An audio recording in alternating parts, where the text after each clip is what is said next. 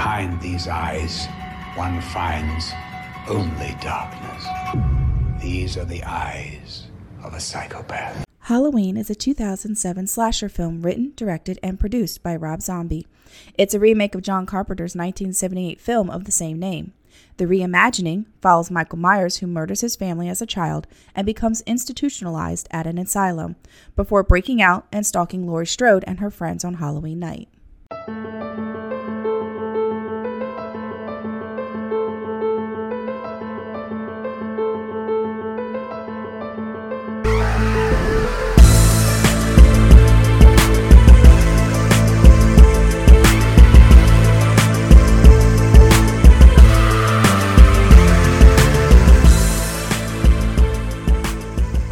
What's up, everybody? Welcome to a special Halloween episode of So You Like Horror. Sorry I'm talking like this. I'm out of breath. I, I drank some water and we were just talking. And I'm like, fuck, I'm out of shape. He's going for a jog. So, this month for October, we've just been kind of doing things out of out of the norm of this podcast because normally the podcast drops every first and third Friday of the month, but for this month, just by happenstance, we decided we're just going to drop an episode every week. Now, this episode did not drop on the final Friday of October as I had wanted it to because I just hadn't organized things very well because it wasn't even part of the plan. I just decided one night, hey, let me message some people. Oh, no one. Then I ran into Maryland Phil and he was like, "Hey, we we can do this. We can do this. I can do these dates." I was like, "Word, we can." And I can drop this episode on Halloween. And the episode is actually going to be about Halloween, the movie, like Rob Zombie's Halloween, though. Yeah. See, y'all motherfuckers got excited. Y'all was like, "Yeah, we're going to talk about John Carpenter's one from 1978," and I was like, "Jokes on you. We're talking about Rob Zombie's Halloween."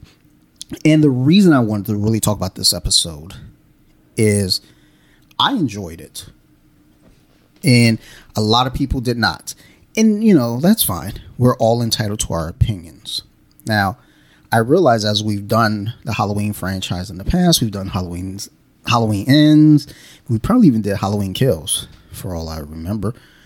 But the thing is, we never really sat down and talked about the Rob Zombie 2007 version in depth. So I decided I want to do that. Now, Maryland did say he was down, but our schedules didn't quite work out fully. And then my wife, Sarah Beth, said, "Well, I'll do it." Like, fuck, I, I like, I like those. And I was like, all right, well, let's go. So for this one, what we're gonna do is we're gonna talk about the first one from 2007, and if scheduling works out right later this evening, Maryland Phil and I will talk about Halloween 2. And if it doesn't, I'm going to delete this part anyway, so you won't even know that happened. so, basically, I'd like to welcome my wife back. Welcome. What up, party people? Settle down. Calm down. Settle if down. you can be cute, I can be cute. No, no, no, no, no. That's not what you do. Rude. That's not what you do. Okay, fine. You say, hi, guys. Hi guys.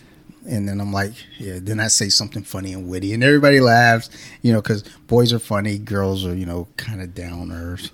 Isn't that how it goes? Isn't that what Knocked Up was about? Yeah. Um, But uh, welcome back to the show. As you've done a bunch recently with me, we're going to do one more. Yeah. So that's perfectly fine. That tends to happen. I tend to do a bunch of episodes with people in a row, or not even like so much in a row, but like kind of spurts. Yeah, like t- I think Teresa did like three episodes. Like, she did. like three or four, and then Phil did like eight. all the episodes. and then you just did the decades with me, and now you're back here for the Halloween, uh, Rob Zombie's Halloween episode. So I'm glad to have you back. I'm glad you stepped up. Um, I mean, Phil was like, I'll, I'll, "I'm fine to talk about it," and I was like, "That's that's cool. Let my wife be involved too." I mean, I mean, you know, I'm I here. I know you love me, but she loves me more. so, anyhow, I guess you know, in talking about this film, uh, for those who may not be aware, I, it's weird because we're in 2023, and I feel like most people in this genre are aware, but there might be some folks that just kind of steer clear It's possible. Possible. So, um, you know, just to give you kind of an introduction to Rob Zombie's version of Halloween, uh, it's basically a re- reimagining of John Carpenter's original version from 1978. So Rob Zombie, you know, he basically took this and he gave a little bit more detailed backstory for Michael Myers, and it explores trauma, like because in the movie there's a lot of shit going on. It- it- Yeah. the movie opens up with a lot of shit going on. It's just like, fuck. This is this is hectic. But it's it's kind of in that typical Rob Zombie fashion, though. You know, But in, in a way, a lot of people's real life are hectic from the get go, just all day, every day. I just feel like our daughter's life isn't like that. no, but some people are, especially when you have multiple children in the household. And They don't count. Well, I'm just saying they could be slightly portraying real life for others, maybe not for us, but I do think that it gave a realistic view. yes, I think that was the point. And there are a lot of people that didn't like that. There are a lot of people like, we don't need a backstory. We don't need a realistic view. We don't need this. And it's like, okay. Because we definitely need a Halloween 6. I'm sorry, Halloween uh, Curse of Michael Myers. You know, with the I mean- fucking druids and the thorn and the constellations. And all. We definitely needed more of that. At least he hasn't gone to space yet. And we definitely needed Busta Rhymes doing Kung Fu. Oh, So, I mean, for fuck's sake, let the man take a crack at it. let him take his vision and just present it to you. Um, so yeah, but basically, you know, you're looking at a traumatic childhood, you're looking at an abusive family, you're looking at um, kind of this this spiral into madness, ultimately, and you kind of see it a little bit. You don't see what goes on before the intro, but you can get an idea, I assume. You, you know, you open up with the family. You know, I think there's a stepdad there, and he's mm-hmm. such a dick. Mm. You, you got mom who's working hard. She's a stripper, but she's working hard That's work. still. It's hard work. It's still work, and not only that, she's keeping his family together. She's doing her best. I mean, meanwhile, old boy over there, he's in a wheelchair, his arms in a cast. I don't know what the fuck's going on. You know, there's no backstory as to why the stepdad is, you know, all busted up, but he's a nasty individual. He's, you know, screaming at everyone. The baby's crying, which the baby is going to be an integral part of the story. Um, you know, he he makes a sexual reference towards Jenna because that's Right. that's actually who the the older sister is. Oh, Is Jenny from Forrest Gump? Baby, and she played a younger person. is is little Jenny. Oh, little Jenny. Yeah. Oh, the one that was on the bus. Yeah. Oh. You can sit Oh. next to me. Right. Poor baby. It wasn't just sitting on the bus. I mean, she told Forrest to run, Yeah. but um, you know, he made a sexual comment towards her. Because he would, because he's gross. He he was just a nightmare. so that that alone is enough to make a kid go crazy, probably. I mean, it's not unwarranted. It's, No. it's he probably accidentally tripped over a toy in the middle of the night and fell down the stairs, and that's probably why he's in a wheelchair. I hope. That's my hope, yeah. and that the baby did it. Yeah. Yeah. I hope then I hope the baby smiled while he was falling. Exactly. dickhead. So anyhow, um, you know, you kind of open up with all this madness of screaming, and then Michael is upstairs in his bedroom with a clown mask on, like you know the old fashioned plastic mask that's it's a nightmare to wear. You mean like from like the eighties? Yeah. Mm-hmm. The Halloween costume. Oh yeah, I know those very well. and he's got a rat, and that rat is no longer his because he kills it. He was just you know learning I- about biology. he says that it died and he had to flush it. And I just feel like there's a little bit here with the mom. She's like, oh, it's like, do you realize that all these these these rats and rodents that you keep getting this kid keep dying? like, Oh, now that you mention it, like, odd coincidence. You mean they don't die quickly like goldfish? does he wet the bed too? I mean, there's some there's some questions here that need to be answered that we Do you ever find that there are knives randomly missing from your kitchen? I mean, you know, it ain't got to be a knife. You can do it with a fork too. But anyhow, so you get Michael, you know, your first introduction to young Michael Correct. uh, playing with the rodent. And he comes downstairs and he's got his mask on still. He's about to have breakfast, and the stepdad slaps the mask off his face. And, you know, just poking fun at the kid. And, and I think he, you know, insinuated that he's probably gay Yes. um, called. So he- he's going to change his name from Michael to Michelle, and you know the mom's not really feeling that. You know, she's like, you know, quit picking on him.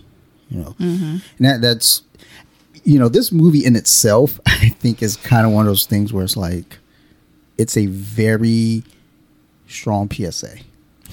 You know, Very much. you know, Don't don't get involved with a dude like that. Please don't. Don't be your kid's first bully, Don't do that. Yeah. or don't bring someone home that's going to be a piece of shit. To the rest. Exactly. I I wonder though if the baby was his, if he's the father of the- baby, or if the you know because uh, the sister, um, she said that you know when her boyfriend made a comment about "Oh, your dad's gonna hear us and she got pissed. Like that piece of shit's not my dad. My dad's up in heaven. So okay probably not So it could be the original father's kid. It could It be could the be. stepdad's kid, or it could be something that occurred as extra from work. yeah We'll never know. could be we don't know We don't know.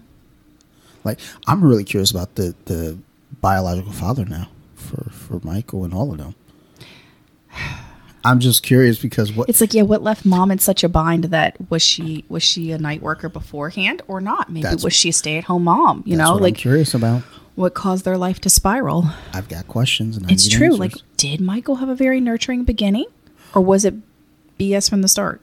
so Miramax just uh, won the rights to. It's weird how we say that they won the rights. No, they bought the rights. They they, bought- outbid. they bought the rights, they paid yes. the most money Mhm. for the Halloween franchise. Oh, really? So we don't know what's coming, but there are a lot of rumors about it's a series, a prequel series. Mm. I don't feel like it's necessary, but now with all these questions, I kind of want to know. Prequel series to Rob Zombie. No, Or no, just no, in no, general? just to just to Michael John- Myers. Okay. So um, I, I think they're they're steering clear of the Rob Zombies Because that's just a reimagining of. Correct. Okay, got it. like no one takes that as canon. I would like to see Rob Zombie's take on it, or at least a. I'm always short fascinated by story. his work. I don't think all his work is the best work. No, but he does give you stuff that makes you think. Yeah. Like he he gives you a scenery that makes you definitely feel a certain way about sitting on the couch at that house. you know, you visit and you're like, nah, I'm gonna, gonna go ahead and stand home. Yeah, it's like when they invite you back over, you're like, ah, sorry, I'm busy. Like, nah, I'm good. oh, you want to come back over? Like, you know, we're gonna have uh, the kid's birthday party. Nah, I'm sick that day. Yeah. It's in three months. Yeah, COVID. COVID. I, I can't make that, son. Um, so yeah, basically, you can already see from the start that this shit is chaotic. Um, you know, Rob Zombie's version gives you kind of a gritty aesthetic, as we were just kind of talking about. That I think is his trademark, Oh, definitely. Yeah. and you know, you look at it with all the movies: House of a Thousand Corpses, Oh. Devil's Rejects, um, uh, Lords of Salem. Mm-hmm, Uh, what, what was the other one? Three from Hell. Yes. He has some others in there, I'm sure. But they all have like the same kind of like a, a feel to it. Yeah, his wife. She's in all of them. Other than that, like the overall look. People always complain about that too. They're like, "Uh, he put her boyfriend, everything. She's not a good actor. It's like, neither are you, bitch. That's why you're sitting there watching and not actually being in the movie, dummy. So I think she does fine. So quit being fine. haters. I think she was fine in Halloween. You know, the few parts that she had, she wasn't in it very long. Yeah. Shot herself. Spoiler alert. Um, I guess we didn't get to that part, but I'm not gonna do like a walkthrough. No, it's fine. Piece by piece, I can't do that because I, I, I don't know.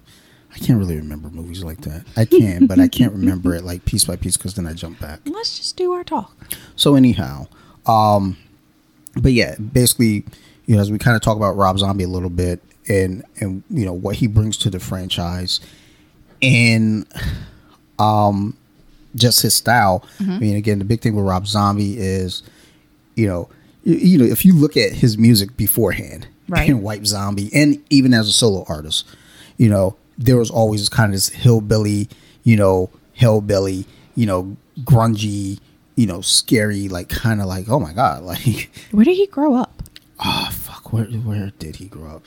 Do I have that here? Because it makes me wonder if like that has any connection with the way he portrays his characters. So, so I don't know if you remember this. You probably don't. When we were riding up to Detroit, um, I had an episode of uh, Joe Rogan's podcast on. I do remember. best. Okay, yes. He talked about, uh, you know, being around like carnivals and carnies and stuff like that. yes, he's kid. always had a fascination with those. So oh, I, I want to say it was Massachusetts. Was it Massachusetts? I'm guessing. I'm, I'm, look, I'm going to be honest. I'm making that up.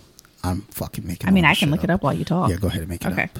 Or I mean, go ahead and look it up. Make I'm, it up. I, I'm, I'm I like to make shit up. I mean, in the wrong. I feel like he might be from Massachusetts, but I'm gonna be honest. I like he, he could be from Nebraska. They seem like the kind of like folk that have like shit going on out there. I don't have any listeners from Nebraska, so I could say what I want. They, Mm-hmm. Arkansas, Nebraska, Massachusetts. Haverhill, I'm Massachusetts. goddamn genius, yo. Fucking G, son. oh What? man. Yes, there you go. I- I mean, because like me, when you look, kind of look at Massachusetts, kind of looks the type too. There's some spots in Massachusetts. There's some spots in where Massachusetts. you look at it, it's like, no way, Jose. Let me I think out. I think every state has those spots where you're like, Yeah, every state. For, yeah, I think Massachusetts definitely. But I think Massachusetts is that one where people don't really think about it. he couldn't be near the Cape or Boston because he doesn't carry like those accents. He's got to be like further. Well, but you can get rid of accents because Joe Rogan was from Boston. He heard himself on an interview and was like, "Yeah, I gotta stop." Joe Rogan was from Boston, He he went to high school in Boston. He like and he picked from- up the accent. I see, you would never know it. he, he, he was like, "Nope, This wicked hat gotta get rid of that wicked accent." It's a wicked. Let me get rid of this wicked accent before I lose my khakis. keys. It's khakis. khakis. Fuck them. uh, I should probably not say bad things. 'cause I think I think I got some Massachusetts That's listeners. okay. We love you guys. She does. Um. So yeah, basically, um, yeah, he he's, you know, you could kind of see in the music that he played and just like his music videos, and then when you see like movies like House of a Thousand Corpses, Oh yeah, definitely. which is why when they announced that he was going to be doing this movie i was interested initially i remember they were doing the remakes of a lot of movies and i was like god if they do halloween i'm, I'm not in. I remember you're like, oh my god. and then as soon as they said rob zombie i was like ah, i might take a like, peek ah, it could be okay. and, and we saw this in theater We did. and we saw a different version because when i got home and i saw comments people were talking about a rape scene We did not see and that. i was like i am clueless to what you're talking about right. It was not in not like, in the one we was saw. i asleep right. When did we get ice like cream? the fuck is going on and then i i got the uh, the dvd and saw the director's cut So other people got the director's cut. Where okay. I Mm-hmm. and wonder. us poor people didn't Oh, sorry. so yeah but um but yeah like that's the big thing that he's known for is just that gritty aesthetic and um just controversial i guess to say the least i don't know i, I never felt like like house of a thousand corpses and devil's rejects was controversial people be making shit up he was just like it's They're controversial not controversial. I don't think they are. they're just scary. Well, I scary think people. people. like to say things are controversial to push a narrative, but I was like, what, what, what's the controversy You know, you know what it is. They're just they're just soft. Yeah, they are. They're just soft, and they just want to say is- something to make themselves feel safe. shit is right. what it is. The little snowflakes can go melt. It's fine. Because the thing is, is like, what's controversial about his his previous movies, at least? Nothing. That he's just portraying scary, weird people. So I will say, you know, you could say it's extremely violent. It is.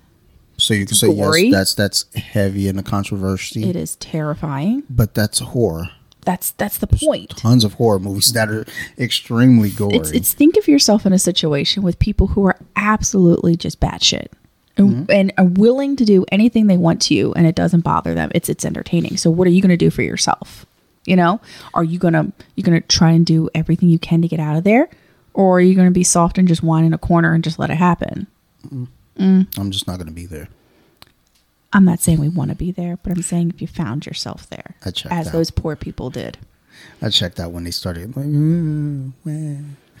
Oh no, the one's dead. So what? How are you getting out? but but either way, I mean, his style definitely stands out in the horror genre, It does. for better or for worse. Um, as far as like his creative vision, I mean, it still kind of all falls in the same pocket. But specifically for Halloween, um, I mean, the big thing, as we kind of talked about, we get a backstory. Yes. You know, A and little that, bit. that makes it unique to the franchise because before that, we didn't really know anything about Michael. No. unless you go with Halloween six. We got to see a little bit of home life. We got to see a little bit of school life, which was interesting to see as well. So the boy, poor boy, got it all sides. Yeah, he he. There was no break. and it makes sense for something like this. Is one of the things I enjoy about the ideal of the 1978 uh, version Okay. is that during that decade, tons of serial killers and just all the craziness that's going on. So you get this movie in '78, and now you have this movie with a killer that's just walking around killing people, seemingly at random. That's real life. That's scary. Now, you kind of what he's doing is kind of really staying with the times Yeah. of, of like, well, what's going to kind of be scary? Well, you know, people get uncomfortable around coarse language. People get un- uncomfortable around extreme violence, um, sexual situations, which, you know, there are a couple characters um, that made like little uh, just comments and gestures that felt a little over the top, like the older sister. Um, you know, she's kind of egging on the stepdad, picking on Michael, and you know, stroking the bottle, and it's like, okay, like I, I felt like that was a little, you know, kind of over the top there. And then later on, uh, Laurie, she does that with the, the adopted parents as well. She she makes some kind of Oh, Um, yeah, she does. and I felt like that was out of character for what Laurie Strode has always been portrayed, um, traditionally. She's just, you know, just kind of in her genetics to be that way, I guess. But um, but yeah, you know, with his vision, I mean, again, we're gonna get that inside look into the child, the psychology as well of Michael Myers, um, and it kind of, you know, that's where you get all is from seeing him in the institution. Right, and you see the slow decline Mm-hmm, of him, like inching into himself more and more. um, you know, you get the introduction of Dr. Loomis into the whole fray of it all because before you didn't have that. No, And this was really just kind of a, you know, random thing like, hey, here's another case. And he took it on and, you know, he tracked it. Right, And he even makes a comment that he got so involved in it that he's, you know, he says to Michael, like, the sad thing is you're probably my best friend. Hmm. And that's wild. That's wild. Michael Myers is your best friend, yeah. Then talk to your homie. right? Like, Like, yo, don't be killing no one. your homie ain't talking to nobody either. It was very interesting to see him like trying like okay I'll play along and then it's like you see him really just draw back especially once he realizes they're never gonna let him out. Yeah. Well, It's like it just it's like you know you pause that moment when you see his heart is just crumpling. So there is a part early on when um, the mom is visiting Michael because he seems like he just he doesn't remember any of this He probably blocked it out in a weird way. because he asked about everybody at home. Right. It's like everybody at home are they okay? And I just feel like there could have been a little bit more digging into that to kind of I don't know repair him. Well, mm, That's not how the story goes. But no. I guess it was more of along his way of um, one trying to disassociate if he didn't already disassociate with it, or trying to have like a cognitive dissonance about the situation. Be like, it didn't really happen. Everything's okay, right? Everything's gonna be fine. Like I can fix it. We can fix it. You know, like a little kid's hope of like it didn't really happen, right? Like it was just a bad dream. Something like that. maybe I don't know, or maybe it was just his way of trying to manipulate things so he can get out. possible. I don't know. We- it's we- it's hard to know. the world will never know. We'll never know. but that was a very um, interesting thing that I picked up on in rewatching. It's Mm-hmm. like he mentions like, "Hey, is everybody okay?" Like he, you know, he's chilling. Right. You know, when mom comes to visit him, it He's was so happy. pleasant. Right. You know, baby sister. You know, he loved his baby sister, did. Angel. Angel. Um, it is wild. People be naming their kids Angel. People been naming their kids Apple and stuff too, but you know. I, I feel like they probably aren't naming their kids that. They're just saying that publicly, but their kid's name is probably something No, like no, still that. like Sigourney, you know, or some shit like that. But publicly, they're like, "Oh, we named this baby Apple." Like, really? Or Pilot Inspektor? You know, that people be doing some weird, weird things, shit. man. But I feel like conspiracy theory. They probably have like a regular name, like Dave. So Blue Ivy's just got another name. No, Blue Ivy is a wild name, but that I name think she got a stage name from the beginning. Well, because I I know a few people named Blue, which is wild. I know I know at least three people named Blue, male and female. It's just interesting to name people a color. It's like, huh? Well, no, with without the e at the end. Oh, So, yeah. oh, um, what? Yeah, Um. So Okay, it sounds like something you might name a dog, but all right. I guess I don't know, or something from a movie like Old School. You my boy Blue. So Again, a nickname. uh, I feel like that was Blue's real name. Maybe I don't know. Anyway, I hope it is. Uh, but either way, he loved his little sister, Angel. And I think, you know, with him being in a mental institution, that was just a big part of the whole, like, you know, there's so much more to that story that could have kind of been played with. And maybe that's, you know, if they do a TV series prequel thing, right? maybe that's where we go. Maybe. I don't know. I doubt it. I mean, I, I feel like there there is a lot of stuff that you could do in the prequel, but I feel like there's also a lot of stuff you probably should just stay away from. And also for all the gatekeeping fans out there, like well, Michael Myers is this and da- da- da," suck a dick. like, it ain't your property, and that's that's not not just not just horror. That's like in the collecting world, in the comic Oh, book yeah, world. it's true. Every, fans who are fans of things act like they own a shit. And yes, you contribute money to that thing to keep that thing growing. but you were not a part of the vision, so Yeah. Otherwise, you would get a call from, you know, uh, fucking uh, J.J. Abrams. Actually, he he's the kind of guy that would fucking ask a fan, "Hey, what should I do here?"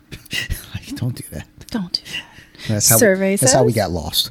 Oh no, I, and I loved Lost, you but love it. but they they were fucking around too much. But but you know, it, it's like you get a lot of gatekeepers are just like it has to be this way, and no way but this way. Yeah, I mean, if that's the case, then you know, don't watch anything else. Then go back and watch the John Carpenter version, which I love. I watched it the other night as well because you know, October, right? um, and enjoy it. It's still there to enjoy, okay. But they're gonna do other stuff, and you can move on. Like you ain't got to be part of it. I will. I'll be a part of it.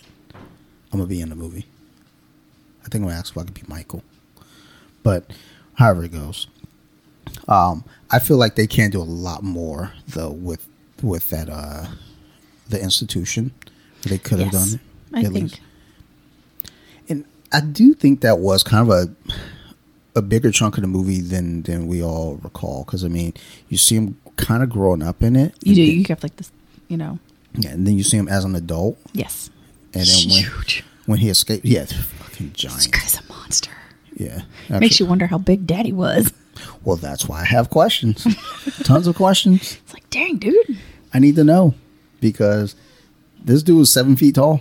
I can't remember. Was it eventually that the mom just kind of stopped coming at some point? So, what happened was he was in there on a visit. So it was like right before Christmas. Mm. I want to say it was Christmas Eve. Mm. And the mom goes to talk to Dr. Loomis. And if I remember correctly, I think they kind of came to the conclusion look, this kid ain't getting out of here. Mm. He, he's a lifer. And a nurse was sitting there.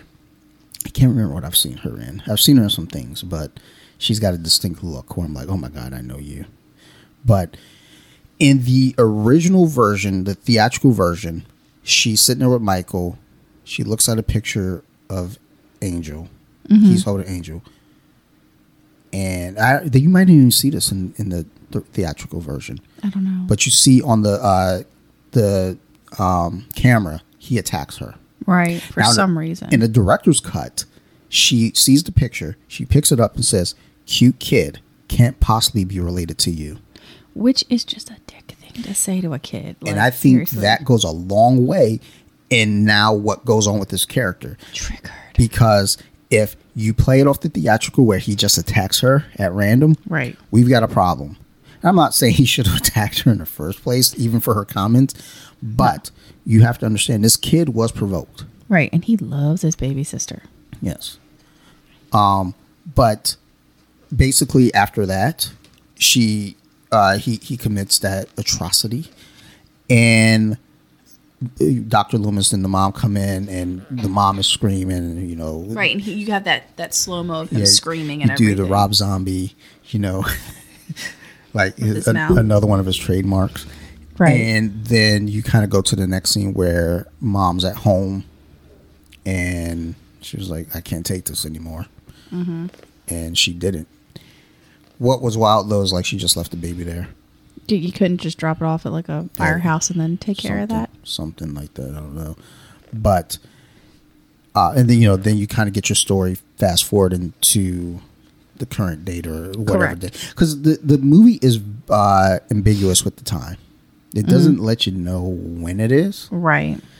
because you can go to the point of saying, "Oh, this feels like this could be the '70s, possibly the '80s," but Dr. Loomis is on a cell phone at some point.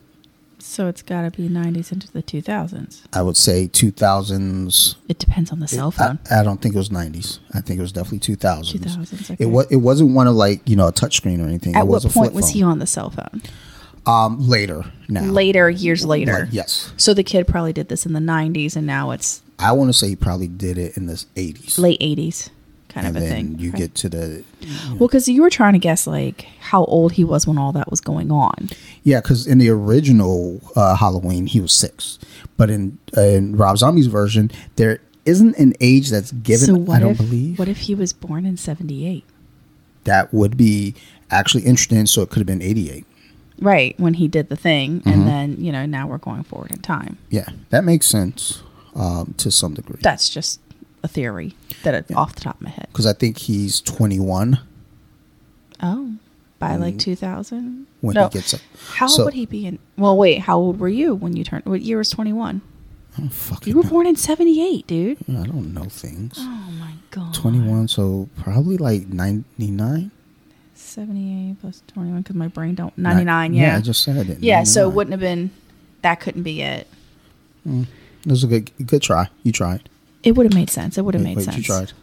thank you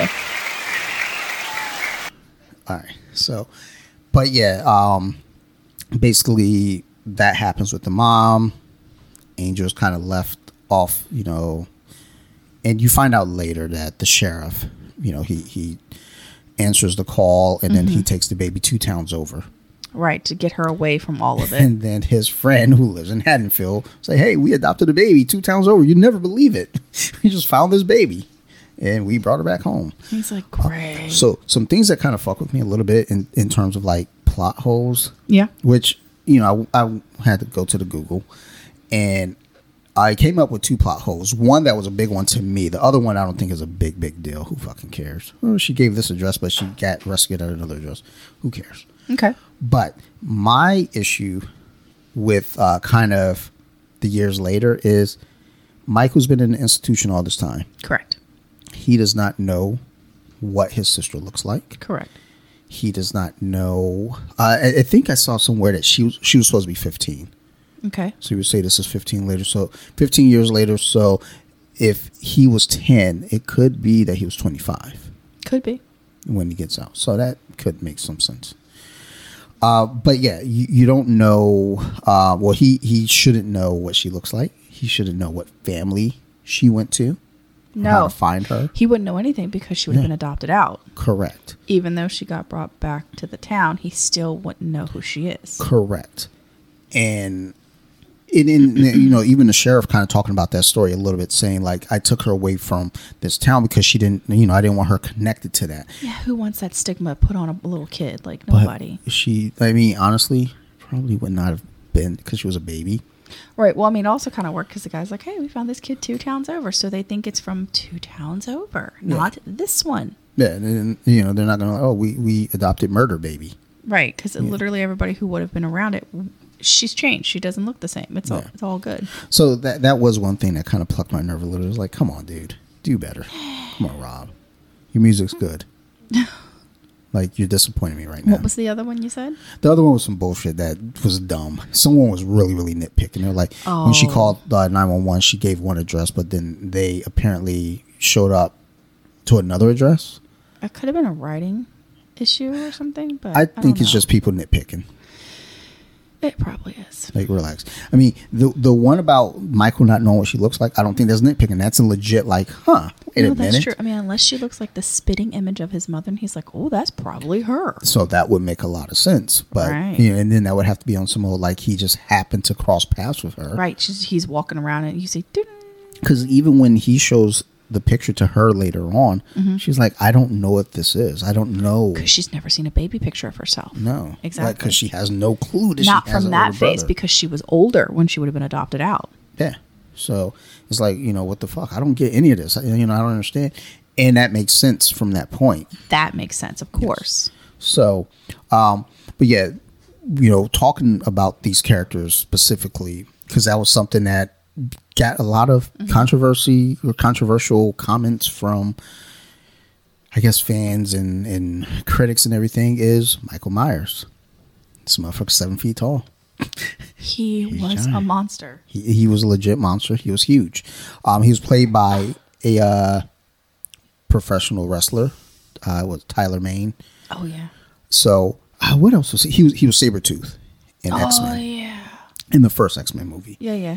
So um, but he played Michael Myers, and and I like this version of Michael Myers a lot because it is like you said, he's a monster. I mean, he giving him the the the height also helps give more to the strength idea. Yeah, the big thing with with um, Tyler Mane is that he's huge. He's monstrous. It's scary. I think this Michael Myers is the scariest version of Michael Myers. Yeah, the, just his his presence is very foreboding and just you know just terrifying. I think he even moves creepier. He does. He like Than the he others. like shuffles in a way, like hunched over. he's so big. So to see someone that big move in the way that he moves, like he's plotting on something, mm-hmm. is terrifying. Mm-hmm. N- Like it's not comfortable at all. Mm-hmm. So, you know, kind of, kind of getting that from him as well. Just the people who are just like not happy with this, it, it blows my mind because, like, at the very least, admit that that Michael Myers was fucking horrifying Correct. at least that. Um, and, you know, then you, you get the Laurie Strode character played by um, Scout Taylor Compton, who I follow her on Instagram. She's a great follow. She's a sweetheart. Uh, her and Danielle Harris, who plays Annie, who Danielle Harris actually played um, in Halloween four and five as Michael's niece. That, Okay. that he was tracking down Jamie. So, you know, I'm glad that Rob Zombie actually brought her back. Yes, I was fold. thinking about that earlier. because there's, I think, you know, there's controversy as to she was supposed to be in Halloween uh, Curse of Michael Myers number six, but she, I, I don't know if it was a money thing. I think they were saying it was a money thing, and she didn't get brought back for that, and it's a shame because it just feels like that would have helped the continuity flow Yes, a little bit more and maybe make it a better movie possibly. possibly. But I'm glad that he brought her back. Hell, the sheriff actually. Um, Oh yeah, the sheriff is horror royalty as well That's correct. because he's uh he was from Child's Play. He was Chucky, not the voice, but he was Chucky before he got put into the doll. yes, So he- he's been in a lot of other horror movies as well. But it, you know, I like when Rob Zombie like puts this cast together because you know people could say it's random, people could say it's bullshit, people could say, but he does love horror. He does. He really tri- does. uh, tribute yes. to like He is a fan of the genre. so good for that guy. But um, you know, he had Laurie Strode played by, you know, uh Taylor or Scout Taylor Compton or Compton Taylor. I don't know. Scout. Scout played it. That person. Scout. Yeah. Um, and I think her version of Laurie felt a little bit more like I feel like both her and Jamie Lee Curtis's versions were very similar in the sense of like Jamie Lee was more um is it Jamie or Jamie Lee? I think it's just Jamie. Jamie was more like, you know, the goody the, the goody two shoes student. He was like, Oh, I left my chemistry book and you know, and he was like, So what? like, I left mine too. Let's go get high. Right. Whereas this one, she was kind of in that mode, but still, like like I said, she you know was making sexual jokes with her uh, you know mom in the morning at the breakfast table. It was like I don't see Jamie Lee Curtis doing that as No. Laurie Strode, but I do feel like this one, this version of Laurie Strode, like you know when you do the game of Final Girl, Jamie Lee Curtis is like the final girl. Right. That's like everyone's go-to final girl. You know, I think Sidney is probably the goat, but I'd say Jamie lasts the longest. So you know. I think Sidney lasted longer. No, think about the decades I guess, yeah. I mean, and the the amount of attacks too. well, this was also Jamie Lee Curtis's like I think, well, her first breakout role.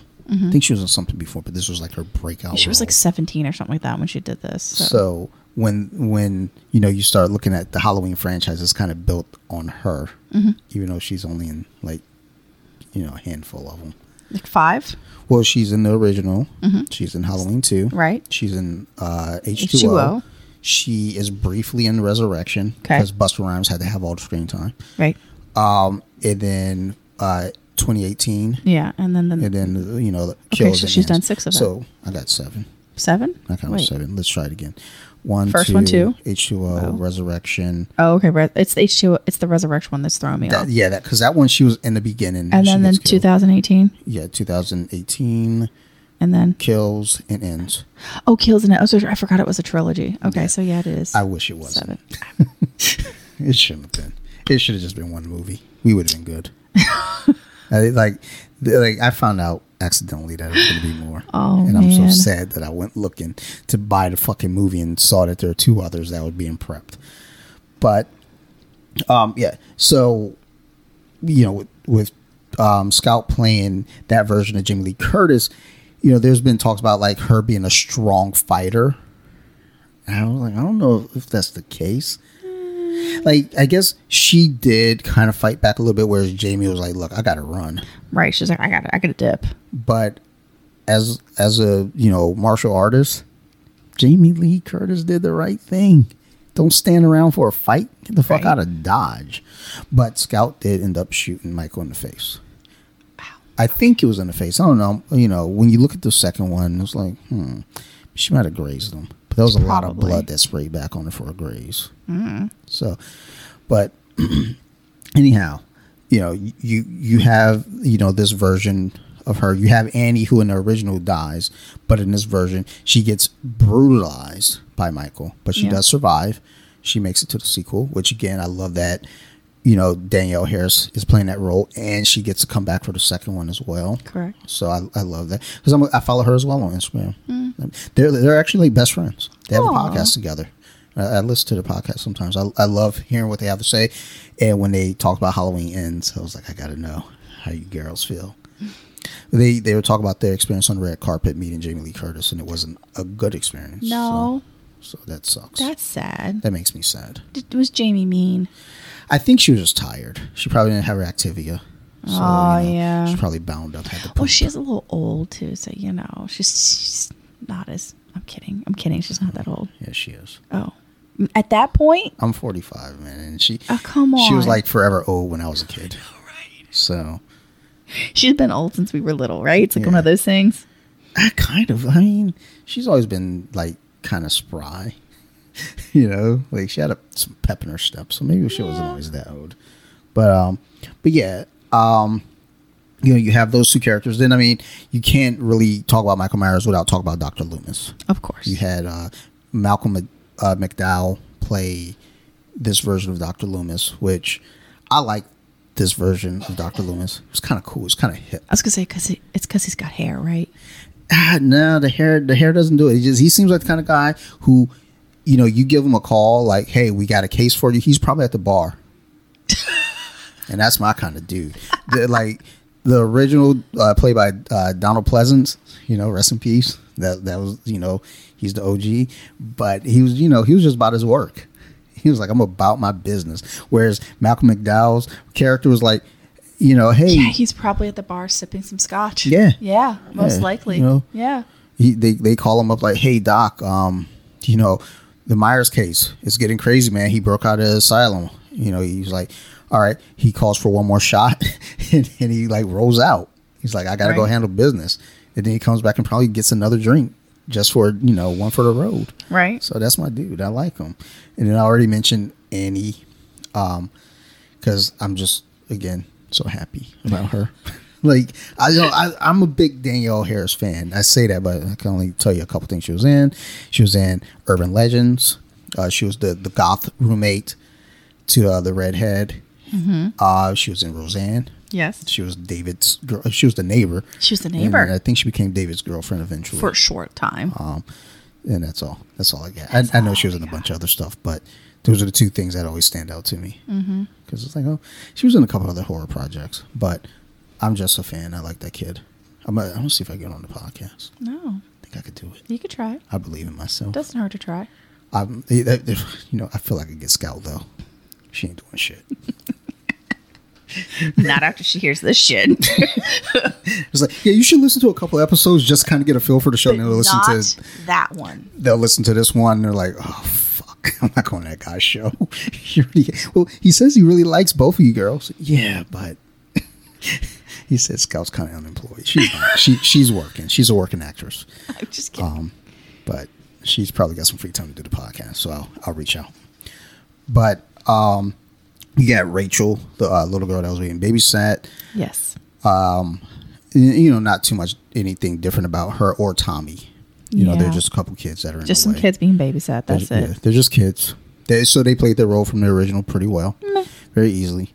Um, and then the sheriff, as we mentioned, he's got a little bit more kind of um, uh, role in this one. I feel like than he did in the original, Mm-hmm. and we get more of the Strodes, the parents, mom and dad. Okay. Because in the original, you don't get anything.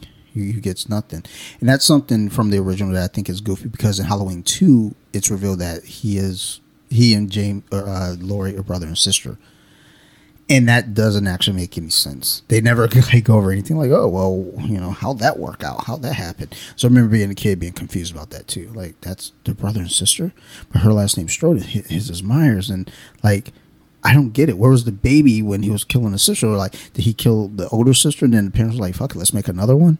Like, you know, what's going on? There's a lot going mm-hmm. on. So it was just, you know, a lot of chaos in my mind. Don't judge me. You you judge me. I'm not judging. I just feel like your look is judgy No, my, you're not even looking at me. because I'm looking at my tablet right now. Yeah, so you can't say that my look is judging you, and Because you're I not can even. feel I can feel the look. I just now I'm judging. yeah, yeah, told you. Now I am. Told you. Um, but yeah, it, it, like either way, like all the characters I enjoyed. Yeah. Like so far, so good. Yeah, basically. So far, the movie's doing great as far as I'm concerned. I mean, it would have been fine if they just left it at the one, too. So I, I agree, because that's the way that it kind of ended. Where it felt like, oh, she shot that dude right in the face. It's like, wow, nice reimagining. Very good. Okay, Like, way great. to end that one. You know, chef's kiss. Love it. Then they did a second one, which you're like, ooh. I, I, did- I wasn't crazy about the second one. No. I treat the second one kind of how I treat Barbarian. It depends on the day of the week that I'm watching it. wow. If I'm not in a good mood, then I'm not really feeling that movie. If I'm like feeling good about life, I'm like, you know what, this movie's pretty good. Hmm. um, Just we'll just let the the plot holes just just be, and it's just so well, that's the whole thing. There's just a lot about that movie I don't really get, and I want to I want to get with Phil to talk about that. Mm-hmm. Of course. because he really enjoys that movie. oh, he likes the second one better than the first. I don't know if it's better than the first. I think he just likes the second one, Oh well, I mean that's So- okay. and I, I, just want to give him a hard time. Oh, be nice. Like I, I want to be aggressive. oh, be nice. like I'm going I'm going to cross examine him like we're in court. Like it, it- we gonna treat this like the OJ trial. Be An- oh another Stone Cold killer. oh. wow. Oh man, yeah, that that was good. Dude, I'm funny. As At least fuck. this one won't be televised. Yeah, well, you know, and there won't be a book about it though. God. You know, I didn't do it, but if I did, Oh, but you did. like, where's that movie? like, when are we gonna get like the the OJ serial killer movie? Because you know it's a thing. He, he's a. I mean, I don't- You, I'm surprised he actually well, he's hasn't not. done it. He's not a serial killer. He's only killed. He only killed two Oh, only the one time. so Only the one instance, I should a- say. a Not the one time, but the one instance. I do feel like Ryan Murphy covered it well on uh, American Crime Story. Hey, they, I think they did a good job. I don't know how accurate was accurate it was, but Mm. I thought it was pretty good. It was entertaining. So I guess we don't need anything. All right, all we're been good. done. We'll get a remake later, just like we always get a remake of things. You know something's going to happen once he dies. yeah, of, of course. Just wait for it. Just wait for it. Hey, that's that's one that I feel like COVID really missed. like COVID was wiping folks out, and it missed Not OJ. celebrities. you got some celebrities. Not some. Not wiping them out, though. I mean, I guess I don't feel like for them covering this person and that person has it, not enough of them like kick the bucket. OJ did it. He probably know. didn't even get it. Probably didn't even get it. Right. That's wild. Yo, the world is wild. He was drinking way too much alcohol for that stuff to get to him. The universe is bizarre because Can't like get germs when you're constantly, you know, cleaning the area. Like, come on.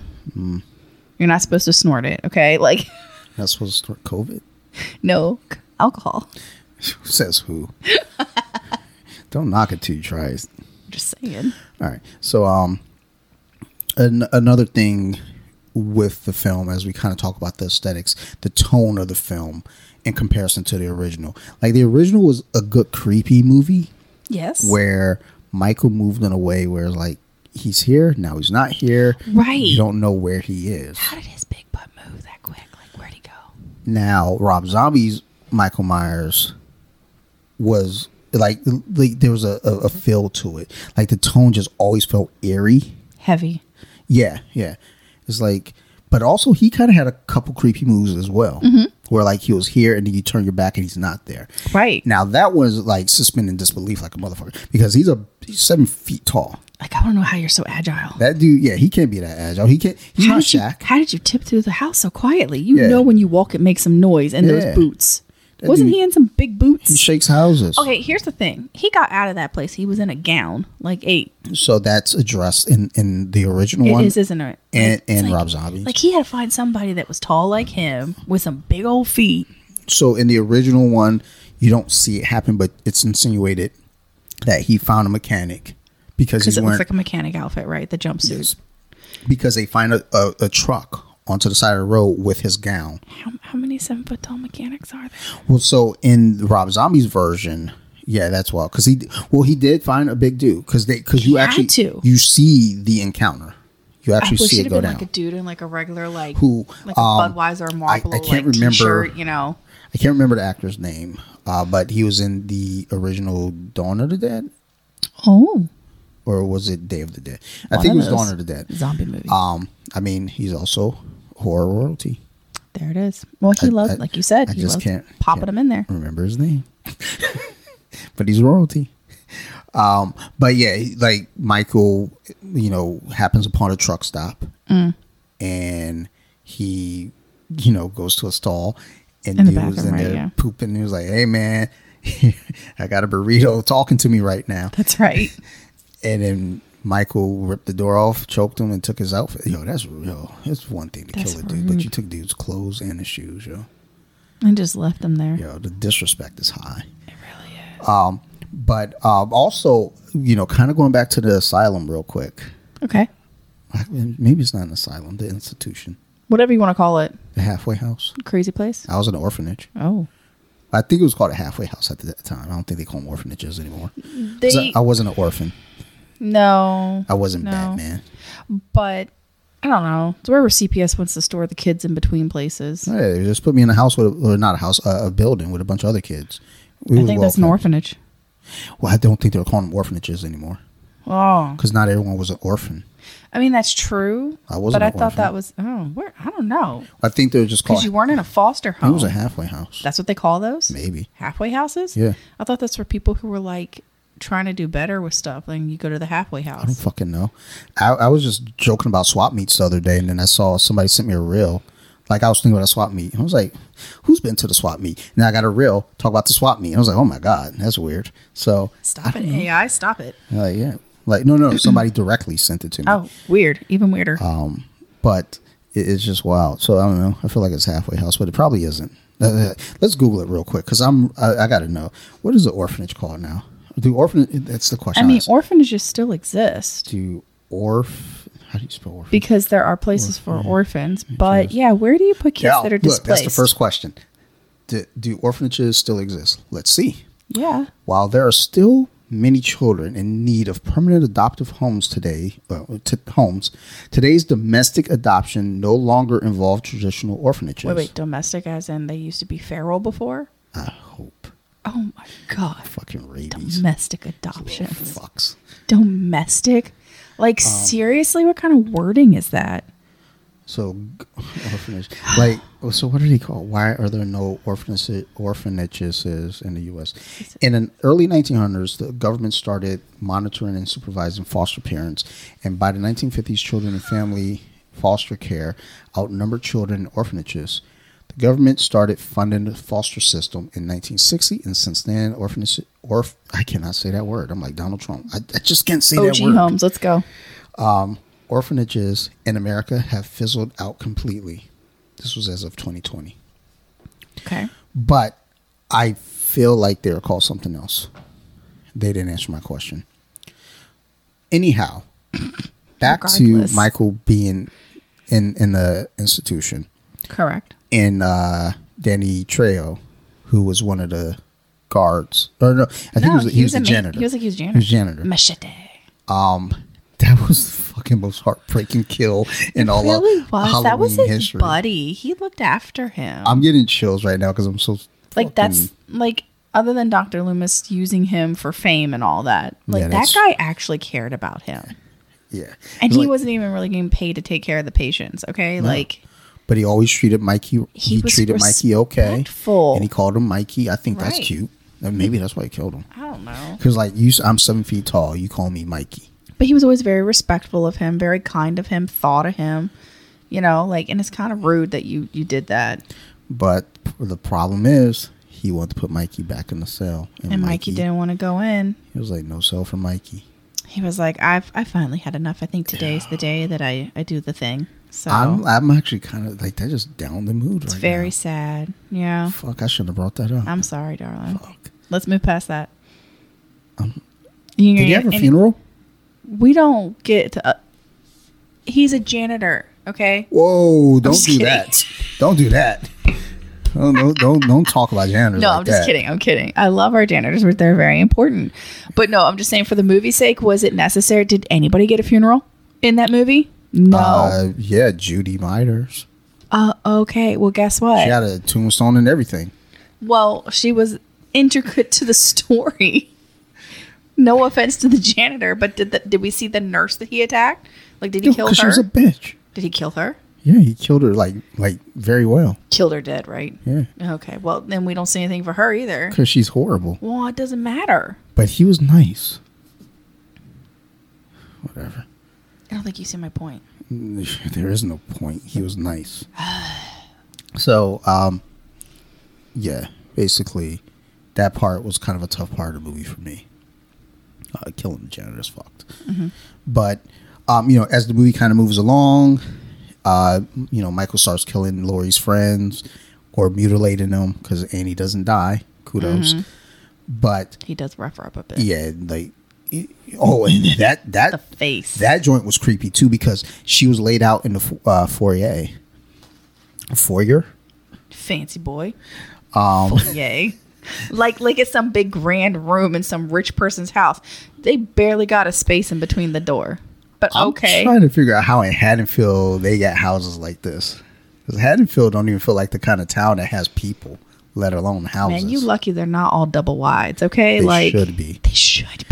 By the way that Rob Zombie makes his characters That's look, why he should have had it in a trailer park when he opened it up. It would have been perfect. I would have loved it. It would have been so much more But gritty. it would. But the thing is, him coming back to Haddonfield to the house. The house is an integral character as well. Right. The house is always So the important He can't thing. be coming back to the trailer. Plus, the trailer might not even be there like 20 years later. well, no, not if they're all gone. Ain't nobody paying the rent on it, so it's gone. Yeah, it's sold. Um, so, um, what the fuck what was I about to say? You're talking about how he carved up the poor friend.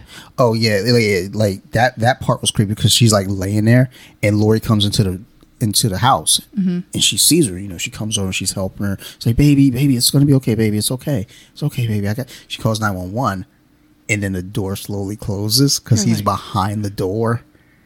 So you know, for the for some of the tricks that they did in the original with him being creepy, Rob didn't quite go that route, but he found other ways Mm-hmm. To, to do it, and that was one of those ways that really got Because. I bet you they tried to do some of the original ways, and they're like, "Oh shit, he's too big. We got to think of something else. Back to the drawing board." Well, I mean, and this was kind of still in that same vein because when she goes over to the house in Mm-hmm. the original, she goes upstairs and uh Billy's body comes, you know, flopping down from wherever she he was hanging from. Yeah. And then the one door opens and then um Annie is there and then Michael slowly like creeps from the darkness and you see the mask Mm-hmm. The mask just illuminate a little bit. You're like, uh, probably my favorite scene from the original. "It's awesome." And one of my favorites from the remake is the door, him being behind the door and that door slowly closing. And then, you know, Annie starts screaming for for Laurie. And she's like, I'll be there. I'm, I'm coming. I'm coming. I'll be there in a minute. And it's like, yeah, like she's trying to warn you. Mm-hmm. But she just can't figure out the words because she's in shock. She, you know, she's scared. Mm-hmm. But, um, you know, you get to this, you know, kind of the point of the movie where now the confrontation is coming. Mm-hmm. You know, he's going after her. And, you know, eventually, you know, they kind of come face to face. And that's where, you know, he, he removes the mask. He hands her the picture of him holding her as a baby. But again, she doesn't know this. And honestly, he should have known that that's her. That's probably not her. I wish it wasn't her. I wish he had fucked up. Found the wrong person. It made it even better. just he just rando picked you because you had blonde hair. He's like, "Eh, sister. He's like, who? Like, you know, and then the parents come running in, like, no, no, no, no, no, no. We didn't adopt that kid. That's our real kid. No, the one that we adopted, she's at boarding school right now. Right. Um, actually, that scene that was a good jump scare for me. Is when the parents are sitting on the porch and Laurie goes off to babysit, and the mom goes in the house and Michael like just pops up out of nowhere, like punches the dad in the face and drives.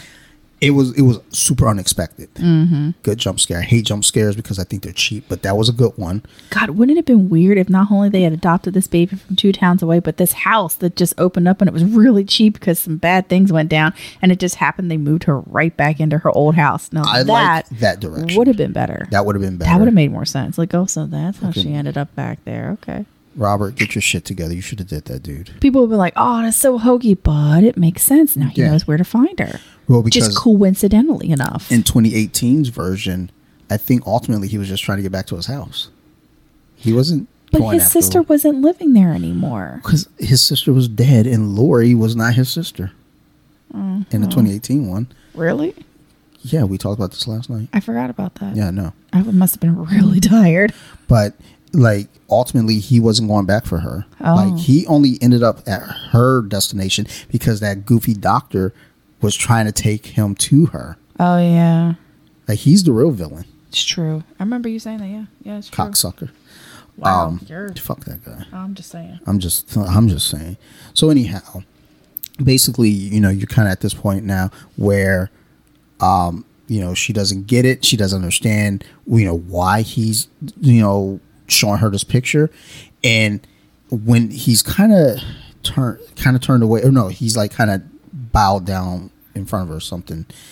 And she sees the knife, she grabs the knife and stabs him. Kind of severing any opportunity of them having a relationship now. Just a little bit. Um, and that's another thing about this Michael Myers I liked is like he never got shot in any way that was kind of straight on.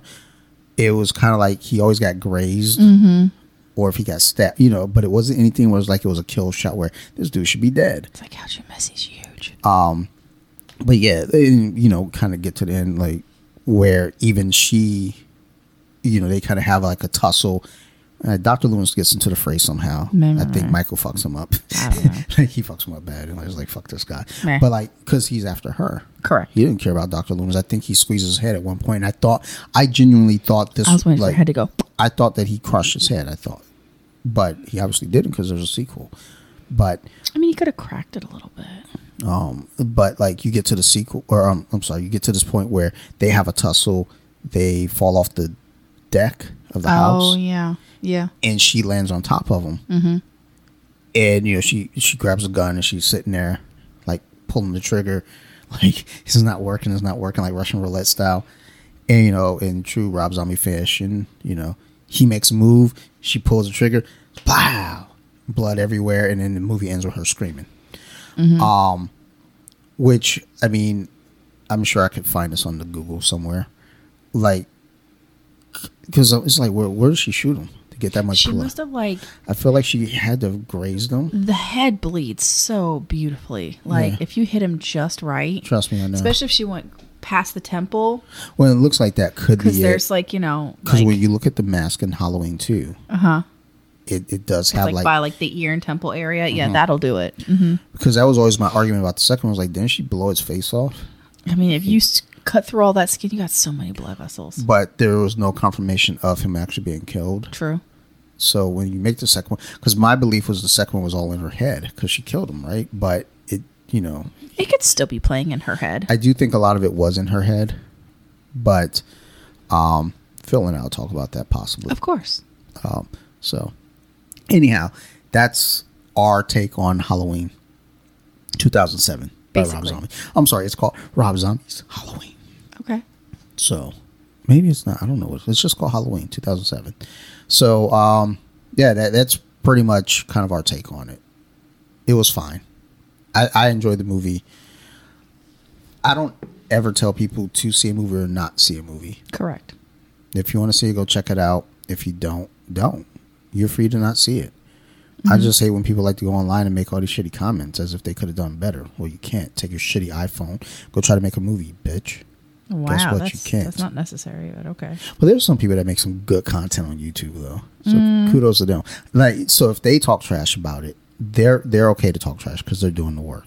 But the the cats that are sitting there arm armchair quarterback in the movies, is like, oh, this movie's not that good at all anyway. Mm-hmm. They they can go to hell.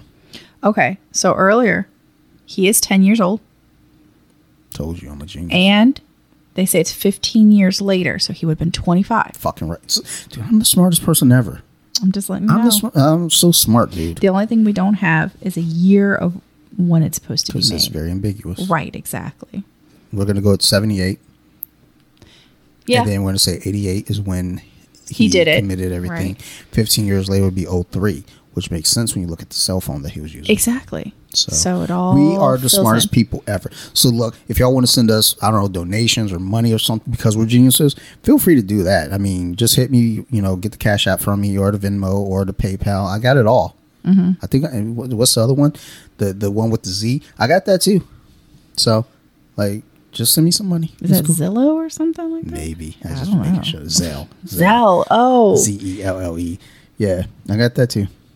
Just you know, give me the loot. Give me the loot. You know, just, just saying.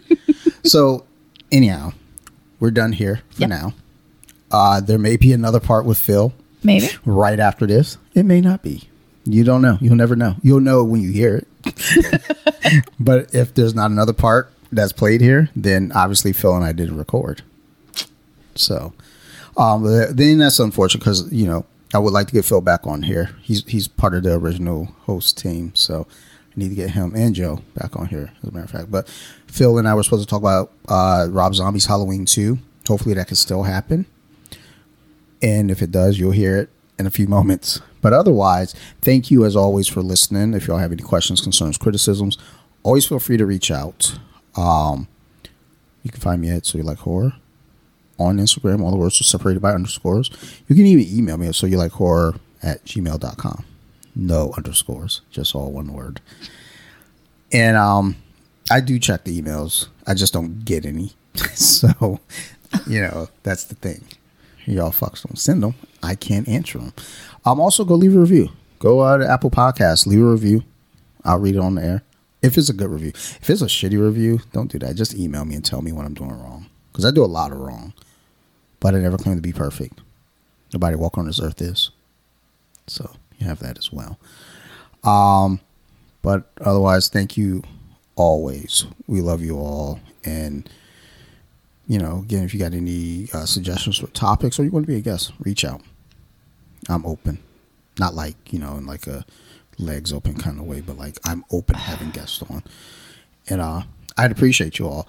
But um otherwise, thank you to my wonderful wife Sarah Beth. My pleasure. And uh thank you to all of you all listening.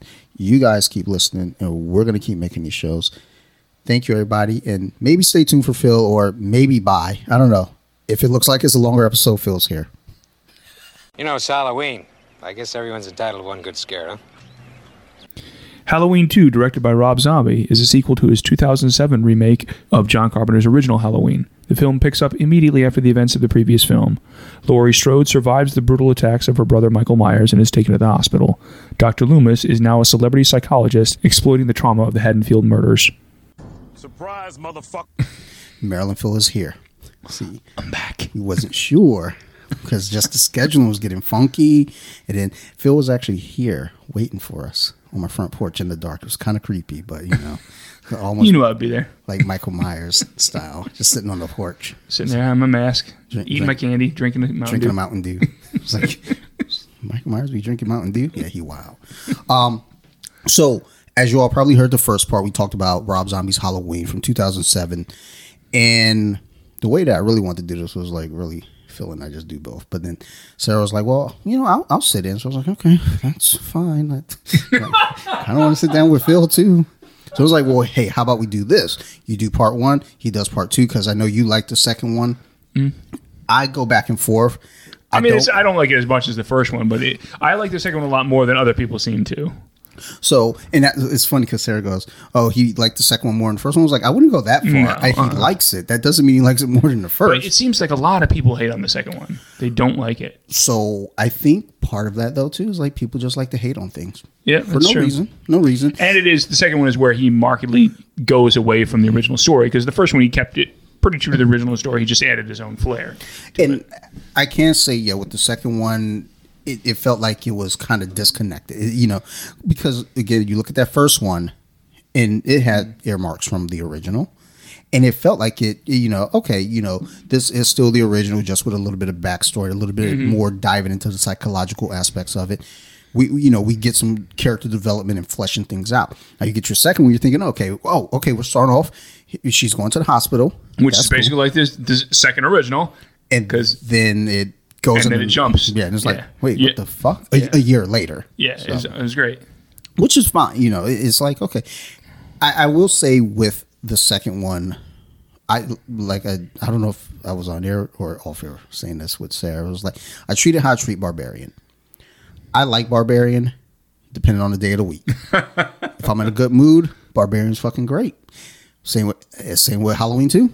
But if I'm having a shitty day, probably not gonna watch them because I'm just gonna be like, yo, these are the worst fucking movies. None of this shit makes sense. But I will say we we did kind of point out um, a plot hole in the first one, which it, it's a always been kind of a known plot hole, but it really like like kind of stuck in my head. It was like Michael comes back to Haddonfield, he grabs a picture. He don't know what Laurie looked like. Yeah, Like, get the fuck out of here. Dude, you been in a fucking insane asylum or institution or a halfway house or orphanage. I don't know what the fuck it is. We Hmm. went over this last time, so we're not going to go into it anymore. Although I was just talking to some dude at 7 Eleven. We were talking about halfway houses. And I was like, oh my God, I was just talking about halfway houses earlier dude, with my wife. So it's kind of fucking weird that that happened. But, um, you know, he don't know what the fuck she's supposed to look like.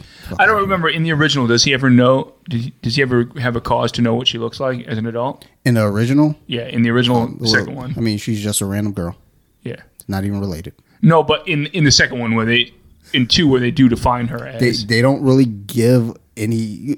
So that's the thing when you so kind of playing both carpet or not carpenters, but like the original Mm-hmm. Halloween two, and then Rob Zombie's Halloween two. You know the big difference is that one doesn't really give you any fleshing out of the characters. They just say, "Oh, it's his sister."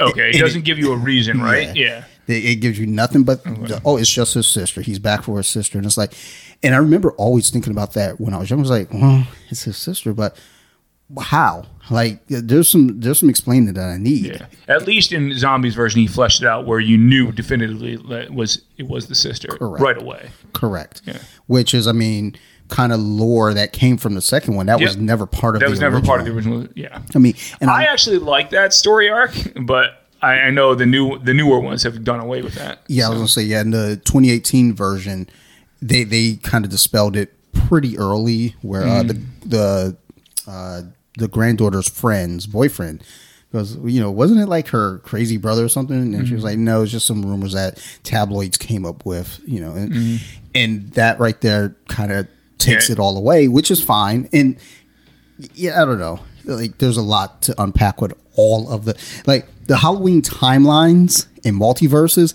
and then also psychology of all of the Halloween shit gets so goofy because when you take the original set of movies, you got uh, Halloween, Halloween two, Halloween four, five, uh, Curse of Michael Myers. You know those those right there, those five, because three doesn't count into the factoring of it. But you take those five movies, and there's really not a lot of character development even with Michael, who's in all of those, there's not a lot of character development until you get to, uh, you know, uh, the Thorn one, uh, fucking Curse of Michael Myers. They start to try to give you kind of a backstory, and it doesn't make any sense. It's just Yeah, because they shit. didn't keep it up all along. So And that brings me to people who are all upset about this movie, Halloween 2. Because these motherfuckers get mad about some shit that actually has development and has Yeah. like reasoning. And then they're like, well, it's not Michael Myers, it's not Halloween. The original was so much better. Yeah, 78 was better.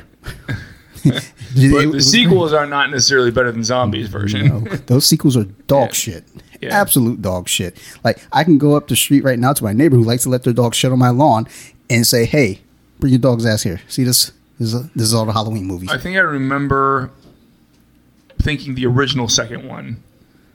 Because Carpenter wrote the second one, but he Yeah. just didn't direct it, right? correct, correct. So I, I think I remembered enjoying that one when I was younger, and then Mm-hmm. after that, I was like, eh, they're, they're a mixed bag. I that. feel like the second one was the first Halloween movie I watched. Uh, I don't remember. I think I probably saw the first one very piecemeal, and then saw the second one. Now, I think what it was though is like I want to say I saw it probably in '83. Okay. I want to say, Because the second one came out in '81. Yes. Okay. and it was on TV, Yeah, and I'd never seen any of the others yet. but it did go to theaters, didn't it? yes, it Okay. did go to Yeah, theaters. Um, I saw the second one. I'm pretty sure I saw that first, and then eventually I saw the first one, and then connected the dots. And I remember seeing the third one. I was like, well, "Where the fuck's Michael?" Uh, yeah, yeah. a I remember seeing kid. the third one. Like years later, I was like, "Where the fuck is Michael? Was like, what the hell is this?" I'm thinking, "Oh, he'll show up in the final act, right?" Yeah. like, no. Oh shit! Why am I here? And then the others, I don't think I saw four through anything else until I was much older. I remember when the fourth one came out in theaters. and I remember the trailers, and I was Mm-hmm. so excited because I was like, "Oh my god!" But I was also so scared. and I remember we were staying at. We called her Aunt May. I, I honestly don't know if she was like related to Aunt us May? or not. Did she give you wheat cakes? You know what's funny about that? It's like it that never even connected until I was much older in life. Like when I say much older, I want to say like in my thirties, possibly forties. I'm like Aunt May. Where Um, was Uncle Ben? probably on at the swap meet. uh, but we were um, we were staying there for a little while, and I remember always seeing the trailers. She she's got a bunch of teenage kids, so they all wanted to go see that movie. And I was like, I want to see this movie too because you know I'm a little kid. And I was what I was You want to ten. do? Yeah, you want to do what the like- older kids are doing. Yeah, I want to go too. No, I didn't want to go. I didn't want to go at all. And then I remember when uh, number five came out a year later, and by this point it was just like, okay, this shit is dumb. like, like what the fuck are we doing? Like, shouldn't he be dead? Can't you kill this guy? Just shoot him in the face. And then it went away for a while. Then Curse of Michael Myers came out, and I was One, like, what, I don't remember what year was that. I want to that say mid-nineties? ninety three. Oh, okay, so it was still early nineties. I, I want to say 93. Huh. I dude, I'd be making shit up though. So Uh-huh. I don't even think 93 is a year. So I remember the first trailers for newer ones that I saw because one did H two O was after Curse, right? Where this one where Jamie Lee first Mm-hmm. yeah, came back. H2O was 98. and they had Josh Josh Hartnett in it. I remember seeing the trailers for that, and I was like, "Whoa, they're bringing the they brought back Jamie Lee Curtis from the original." yeah. I, I, I, yeah, I was excited and I saw it and I was still kind of I didn't see it excited. till the rental market, but we went to the theater to see it Yeah. so- like I want to say at least two times. And I remember we went with uh, our friend Irene. She's Russian. And Irene you can't take her to the theaters, man, because she's like sitting there screaming at the at the fucking screen. You know, talk about this dumb bitch. Why she? I was like, oh my god, did they do this in Russia? I feel like I they feel probably like, don't. They, she may not have grown up with a regular theater experience. I feel like Gorbachev wouldn't let this slide. like what the fuck? But we saw that in the theater, and it seemed like at the time I was like, okay, I, I'm I'm okay with that. I was I'm I'm mm. satisfied. I'm okay with that. I wasn't okay with it, and then I bought it and watched it and started breaking it. I was like, I'm not okay with this at all. but that's not the worst one. The the other ones are. Well, Resurrection was far worse. Yeah, Resurrection was the one after H two O, right? Yeah, it, it was the worst of the worst until the end. Until Halloween Um, ends. Yeah. Like, and even that isn't like a bad movie in itself. It's just Halloween bad, ends is just two movies crammed into one that doesn't make any sense. it's a bad Halloween movie, but it's not a bad movie. It's just one of those movies. was like this would make more sense if Michael Myers wasn't here. yeah, it, it would have made a lot more sense. Like he, you know, Well, even kills it, it would have been made more sense if they cut out the whole hospital section. Yeah, like none They, of that they shit made sense. like that. That should have been its own its own like mini movie somewhere else. I wonder if like there's just this running thing with the Halloween franchise when you make a second movie, it has to go to a hospital.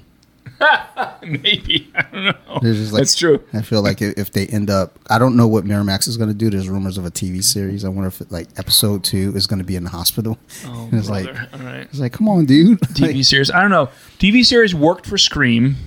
not really. I, I think mean, the first two seasons worked. I think they seasons. overstretched with the third. Yeah, I, so works. I mean, yes, it worked, but, But it's like as opposed, well, I was doing a quick comparison, but as opposed to like mm-hmm. Texas Chainsaw, which didn't really work on Netflix as a series, I, I heard it was pretty bad. oh no, that was just a single movie. No, oh, I thought that was like a mini series on Netflix, Not that I'm aware with of. the one that erased all the sequels and just went back with the original. no, that was just a single movie. That- that was a- so that was I thought it was supposed to be a series Okay. as well, and it- no, it's just one movie. Huh? Okay. Because I sat down gearing up to watch two, maybe three episodes, Yeah. and it was just one movie, and I was like, "Well, I'm glad because that wasn't good. Yeah, I, I heard it wasn't good. I didn't want to watch it. I didn't want to watch anything after it. So thank you. Um, well, well, Chucky is doing well. Oh yeah, so yeah, Chucky is doing. I think that's been mo- the most successful. Yes, like easily the most the successful. But I think Chucky that works in a different mode because Chucky is kind of built as just that kind of franchise, that kind of character where it can carry on like that. It's a fucking doll. Because So they're doing, to work. they're gearing, up for season three, right? I think it started, Okay. I believe. Um, but Halloween, I don't know what Miramax is going to do, but honestly, just chill. Like, let it let it breathe for a bit before you do anything cool. else. Yeah. Don't don't rush to do anything. Like uh, Crystal Lake is coming next year, I believe. Is that okay? So that's the Friday the Thirteenth spinoff. Uh, prequel. So, oh, it's a prequel. Okay. so I'm interested in that. That can work. oh, I wonder if it's going to show what what initially happened to Jason. I believe you'll get to that eventually. right, that's cool. I mean, Bates Motel had a had a good run. Oh yeah, I forgot about that because that was Vera Farmiga, right? Yeah. Yeah, So The story um, about the mom and the young boy before he becomes an adult. Yeah. Yes. Okay. So I mean, it, it could work, but I mean, you have to be clever with these things. You have to do them in a way where it's not a retread. You have to do it in a way where, You add new material and build yeah, build the story. yeah, you want to add to the franchise. You don't want to, you don't want to, you know, dogpile. It's like, well, we already know this. Now they could do a prequel of sorts. But the thing is, Rob Zombie kind of already did that. But the thing Yeah. is, he did it in a way where people are like, we're not into this, like that, Yeah. you know. But when you think about kind of that whole like what was going on there, that's kind of shit that probably builds serial killers. Yeah. But if they did it, you know, did a prequel series kind of in a different way where you're not going so white trashy, and Uh-huh. maybe he does have like a really fucking put together family, and you know, Yeah, because in the original, the '78 version, all you know is he kills the sister, the one sister when he's young, and that's it. That's all yeah, you really know. that's all you know. And you know, a lot of people like that. A lot of people just like this. This, you know, It's very ambiguous. there's no information. This is all we got. He's just a force of nature. He's evil, and he he's a machine. And it's like that's fine. That's that's okay. But I will say Rob Zombie's fucking Michael Myers is terrifying to Yeah. truth because that's a seven foot tall dude. Yeah, Tyler Mane is super imposing. Like- he's a giant individual. Like when I see that Michael Myers on screen, I'm like, I am not comfortable. He's probably yeah. Zombies version is probably the most frightening because of his size and Yeah. Well, I mean, you look at the size and also Yeah. understand someone being that big is probably very, very strong. yeah. So dude when he uh, because they kind of imitate this from the original but when he goes back to the house and in the first one and the the couple are fucking and, Yeah. and the one guy goes down to get the beer the long haired guy with the glasses and that's a tall guy it's obviously he's a Yeah. decent sized individual and michael like towers over him and just sticks him with a knife feet off the ground just bodily lifts him with one hand i was like damn dude I mean, when when and it does not look like a prop shot. I'm sure there's some props in there, Oh. but it's shot well. Like ah, I think as much. As, oh, I'm sorry, sorry. I was trying to do that in a way Yeah, without yeah. it being so like obvious. Yeah, before I didn't really have a try. I didn't really have a problem with the mic, but no, I think with the side it gets kind of yeah, it gets kind of tinny. yeah. Um. Anyway, so I think these are my favorite Rob Zombie movies, the one and two, just because I think I think they're his strongest direction. I agree. Um, like House of a Thousand Corpses is what everybody remembers, and Devil's Reject might be his second. That individual might be his second best after these. But I mean, this is the one I think where he probably had the most structure to what he was doing. Yes. Now I wonder though with that, or at least with the first one, there's somewhat of a base to play off of, Yes. and then the second The second one, one, you have that in the first in the intro, and then I don't mind how how creative he gets with the rest of it because I was like, okay, that makes sense to me. well, yeah, because he set the he set the table. he's, yeah, he set it up, and the fact that because in the second one, does in the second original, does Loomis do a book? He doesn't. Oh, oh no, no, no, Yeah. not at all. So th- this really played into how skeevy like Malcolm McDowell's version of Loomis is, which Mm-hmm. I love because McDowell is such a good bad guy, and then at the very end he tries to redeem himself by trying to run into the house and help, and he really doesn't. He gets himself killed So But- that that's one thing Sarah and I were talking about. because like, his version is very different from the original. Um, oh, what's his name? Who Donald Pleasence. Yeah, Donald Pleasence. Yeah, Like, And I Donald like- Pleasence is great, but I com- love, played completely differently. uh, Mal- Malcolm McDowell's like version because he's a partier. He looks like a partier. yeah, He looks like, but then now you bring up now in the second one, Yeah. he is a, a shitty person. Yeah, he, it- he's by the- playing off of this and making by money. By the end of the first it. one, you almost think he he's kind of turned his turned a leaf, and by the time the second one starts, is no, he's gone full bore. Oh, he does not give a fuck. He's there to make a buck, and Mm-hmm. it's so it's so cringy. So, um, yeah, and that's one of the things here in the notes that talks about like you know the kind of the character comparisons because we talked about that in the first one where you know we kind of compare like the back and forth between you know Laurie, Doctor Loomis, Michael, Annie, uh, you know the sheriff, and then you know you get to the second one now it's a little different because now Loomis is in the second one because it's immediately for the first one to the second one in the originals it's you know the very next day. So Yeah. this is still a character you're not really the only development that you're getting is like very very small pieces as Yeah. you move along. Whereas this one, the second one kind of picks up right where the first one leaves off for a moment, but ultimately it jumps one year ahead.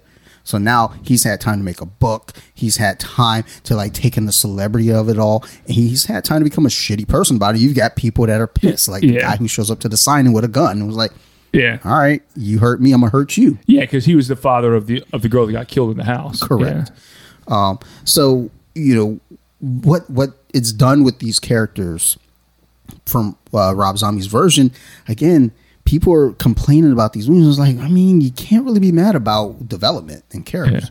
Can't be mad about maybe if you you're like, well, that's not the way I thought this character would go. Well, well, write your movie and then make it go your way.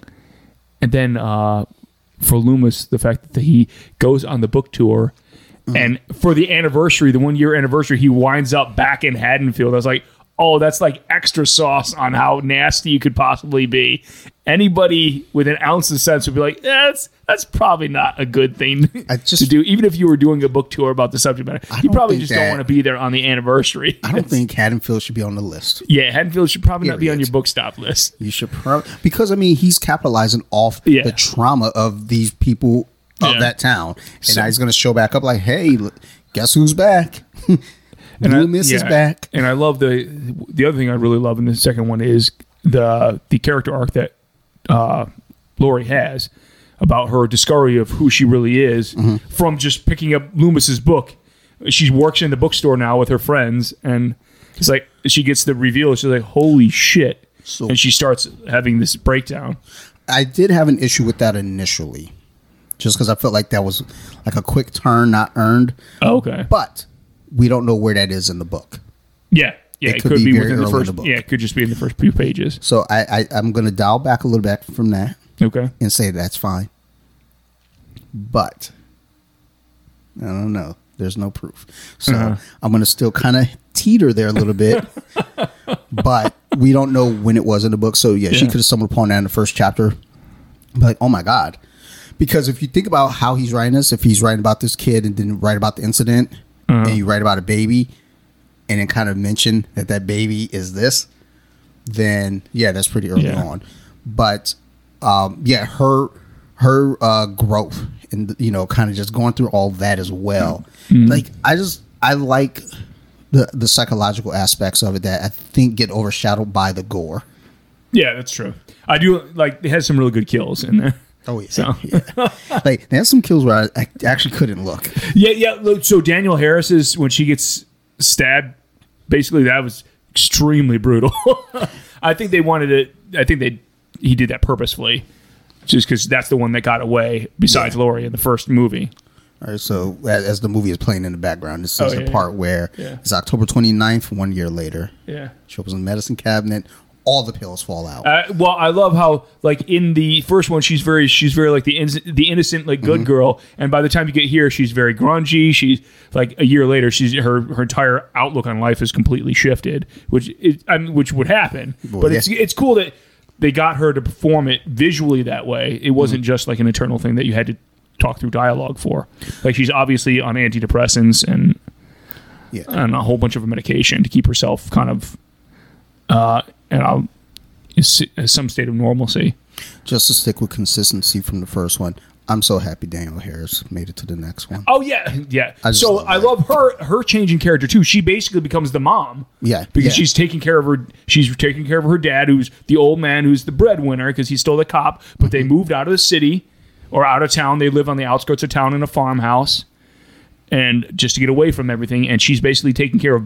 Daniel Both Harris is yeah. basically turned back and taking care of both of them. And you see, it shows the scars that she has from Mm-hmm. all the slits in her back from the first movie that she survived. Yeah. Like I can't yes, I mean obviously I can't say enough about just how awesome I think the development of all all the characters. And like I said, I think a lot of that gets overshadowed with the gore. A lot of it gets overshadowed with the aesthetics of the film because Mm-hmm. you know people just focusing on like, oh, it looks dirty, it looks grungy. Oh my god, why they have to go so egregious with like the killing here and killing there? And it's like, you know, but still, you It think is about, still a slasher film. Yeah, it's a slasher film. It, it is that's kind, Halloween. of, that's kind of the hallmark of those movies. Like, uh, you know, it, it would be weird if And there wasn't. and the grunginess is a hallmark of most of zombies films, so that really Yeah. shouldn't be a surprise. Yeah. Well, I mean that that's just the thing. I feel like Rob Zombie fans appreciate. this. So yeah, so I will openly admit I'm a, a big Rob Zombie fan. I've been a fan of his music since I was a kid. So I grew up listening to White Zombie and his solo stuff.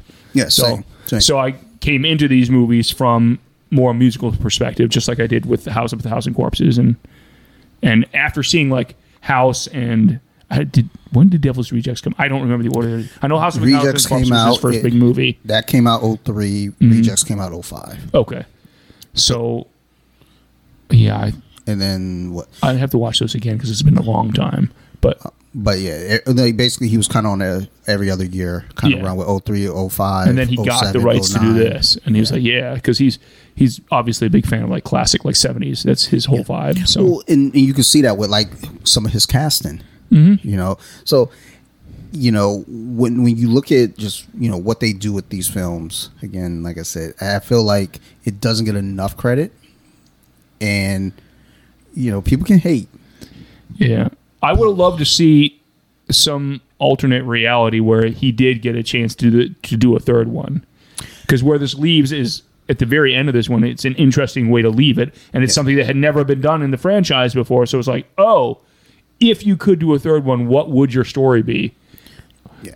would you continue with Laurie becoming the next version, or would she she be more of a psychological film where she's struggling against herself the entire time? Or maybe Michael wouldn't be in the third one at all. Yeah, that's true. Maybe we'll go season of the witch. Lau- Laurie's going to start making uh, masks that take control of I kids would love it. from from her.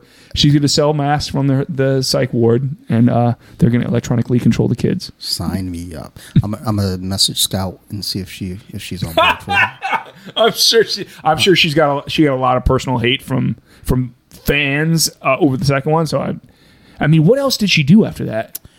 Um, because Danielle Harris has done some of the Scream movies, right? She hasn't been in Scream. Oh, oh, what am I She, thinking? she What else? should. What else did Danielle Harris do? Because she's famous from other stuff. Yeah, I mean, w- like she was in Roseanne. She was in Urban Legends. Uh, oh, she was, Urban Legends. That's what I remember. she was her in a from. couple other horror films. Yeah. I just can't think of them off the top And. I'm not going to But Google Scout, it right uh, now. Scout, I don't know what else she, has been in. Like, I'd have to check it. I mean, So you know what? Go ahead and make words, Phil. I'm going to Google this. because I I like both their characters. I think by the time you get to the second one, between Danielle Harris and Scout, they're the ones that are driving the movie even more so than Michael. Obviously, Mike because Michael almost becomes a background during the second setup when he's off going to the farmhouse and he does things. It's wild to see Tyler Mane with a huge beard and then all of a sudden put the put the mask back on and it just kind of works. And the mask is still the same mask, so it's all dingy and torn up. which is great. Like he never replaced the mask after the first one. staying busy, Scout. Oh, really? She's probably done a ton of stuff, right? Hmm. You know, maybe not. Uh, let's see here. So since the Halloween movies, let's see here. Well, she was in Obsessed, Obsessed. Uh, before Halloween too. oh, okay, I never saw that. So it's So that was in between. black people film. This is black folks film. Hold, hold up, hold up. Hey, hey, who went and saw? Uh, I, I saw uh, that one movie. Okay, my, I rest my case. Uh, let's see, what's this movie here? I don't know what that is, but uh, it doesn't matter. Let's see. This is a horror movie, Lifeblood. That looks terrifying. Okay. What's that? I the Runaways. So I do. Remember Oh, she was being in Runaways. yes. Yeah, I that's right. that. who was she in the Runaways? I think she was Lita Ford. Yeah. Okay, that's what I thought. Okay, Let's see here. Let's look at the cast. because Runaways I really loved. That was a great movie. So uh, that's fucked up. They pull up the cast and she's not even listed like in the top four of them. Well, I mean, she wasn't one of the mains main. You know, don't don't do that to Scout. Yeah, she was Lita Ford. Yeah. Okay. Like, cool. Don't, don't disrespect. She, she was a good, good pick for that. they better right. put some fucking respect on Scout's name, son. Cutie pie. Uh, yeah, she's Um, she's pretty. Uh, let's see here. So she was in a Runaway. So we, you know, all right, she she's back to business. Big hit. Mm-hmm. Um, Love Ranch. Hmm, I know movies that start that way. I don't think it's one of those movies. I'm gonna watch one tonight. Triple Dog. hmm 247 degrees Fahrenheit. hmm Two hundred forty-seven. Uh, okay. Uh, Dirty Lies. Mhm, Seems about right. After Party. Damn, we're we're going to a certain vibe here. Return to Sender with uh, the chick from uh, Gone Girl. oh, oh, yeah, yeah. Okay. I, I, I like her a lot. Yeah, the former Bond girl. Uh, like I don't even know what that is. Flight seven seven seventy five hundred. Sure, we'll say that. Get the girl, Ghost House, and over Farrell, the lumber baron. Wait, she was in Feral. Sure. Huh. Uh, let's see. I What- saw it. looks like she is the star, Alice. Um, she was in The Lurker. She was in Eternal Code, Apache Junction, All right, so she's done a lot of stuff. The Coven, Chariot, The Co- I bet the Coven's good if she's playing a witch. Allegoria. That sounds like a word. Um, let's see here. Yep, she is Grace uh, Covington. So, in the Coven, 2022. So, right, so she's still working. She's doing she, good. She was uh And- that. So I take back what I said in the last part of this, where I said, yeah, she we could get her for the podcast. She doesn't sound busy. My bad. Oh, you have to do their podcast first. Because you're the one who told me that her and Danielle Harris do a podcast together. Dude, that's got to be lit. It's it's fun. It's not like it's one of those things where it's like Did they start it during the pandemic or what has been going for a while? I think it's been going for a little while. Oh, wow. Okay. Is it just the two of them as hosts? Um, Yeah, it's just those. They have guests on? No, No, not, not really. It's just them talking? It's just them, and and it's just you know it's it's no different than like me and Steve talking. Less like jerking off talk. Mm-hmm. Have they though. done other movies together besides the two Halloweens? Not that I'm aware Okay. of. It didn't look like it, So just they get sprung up a friendship and those on the set of those two movies and they work from there. Okay. which makes sense. Because I they mean, could both got to be in their 30s now, right? I feel like Danielle Harris is older, like Oh, she may be. because I would say she's in her 40s. Really? I would think she's in her early 40s. Let's see. Let's She's also very pretty. You'd never guess it. pretty girl, pretty girl. um, one of my favorite pretty girls. Is it Like Scout Make is 34. Okay, yeah. Scout, Scout's Dan- young. Danielle Harris. Let's see here. How old is this pretty girl? Oh, look, my phone knew who I was. looking at. I typed in. That, I, that phone knows that you've been typing in Danielle Harris before. I probably typed her name in too many times. I was like, this motherfucker. Yo. We know where you going. this no, thirsty, There are this no thirsty nudes. dude's looking for Danielle Harris again. There's no porn. It's like, God, that's not what I'm looking for, dude. That's what you were looking for last night. Trying to find her fucking age. She's 46. Really? She's older than me. Interesting. She's older than me. God damn, girl. So I'm trying to get some of that cougar blood. so, girl.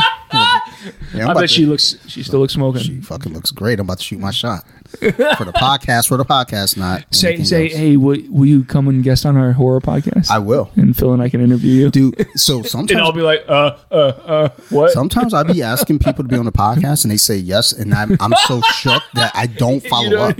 No, Dante, come on. Because I'm like, what? The, well, so the fact we, that they say grow, yes, grow the brand. the fact that they say yes means I can get them, but the fact that they say yes also means well, I was not ready for that. Yeah, you, you So didn't have a plan in place if they said yes. I was expecting a no, or I'm too busy. I didn't even think you were going to see this message. So now I'm kind of confused.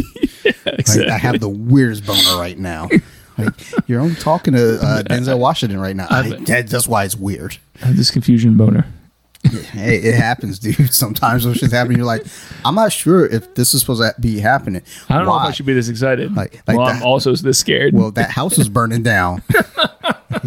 yeah, we're gonna go ahead and walk away from this guy. All right, let's get back to the show. Oh, the scene that I just turned my head when he get encounters the hillbillies uh, in the in the That's- truck with the steer horns is That's like awesome all of the characters of the hillbillies. You got to be more specific. Because you never see Mane's face at all because he's got such a huge beard. At Mm-hmm. is is great.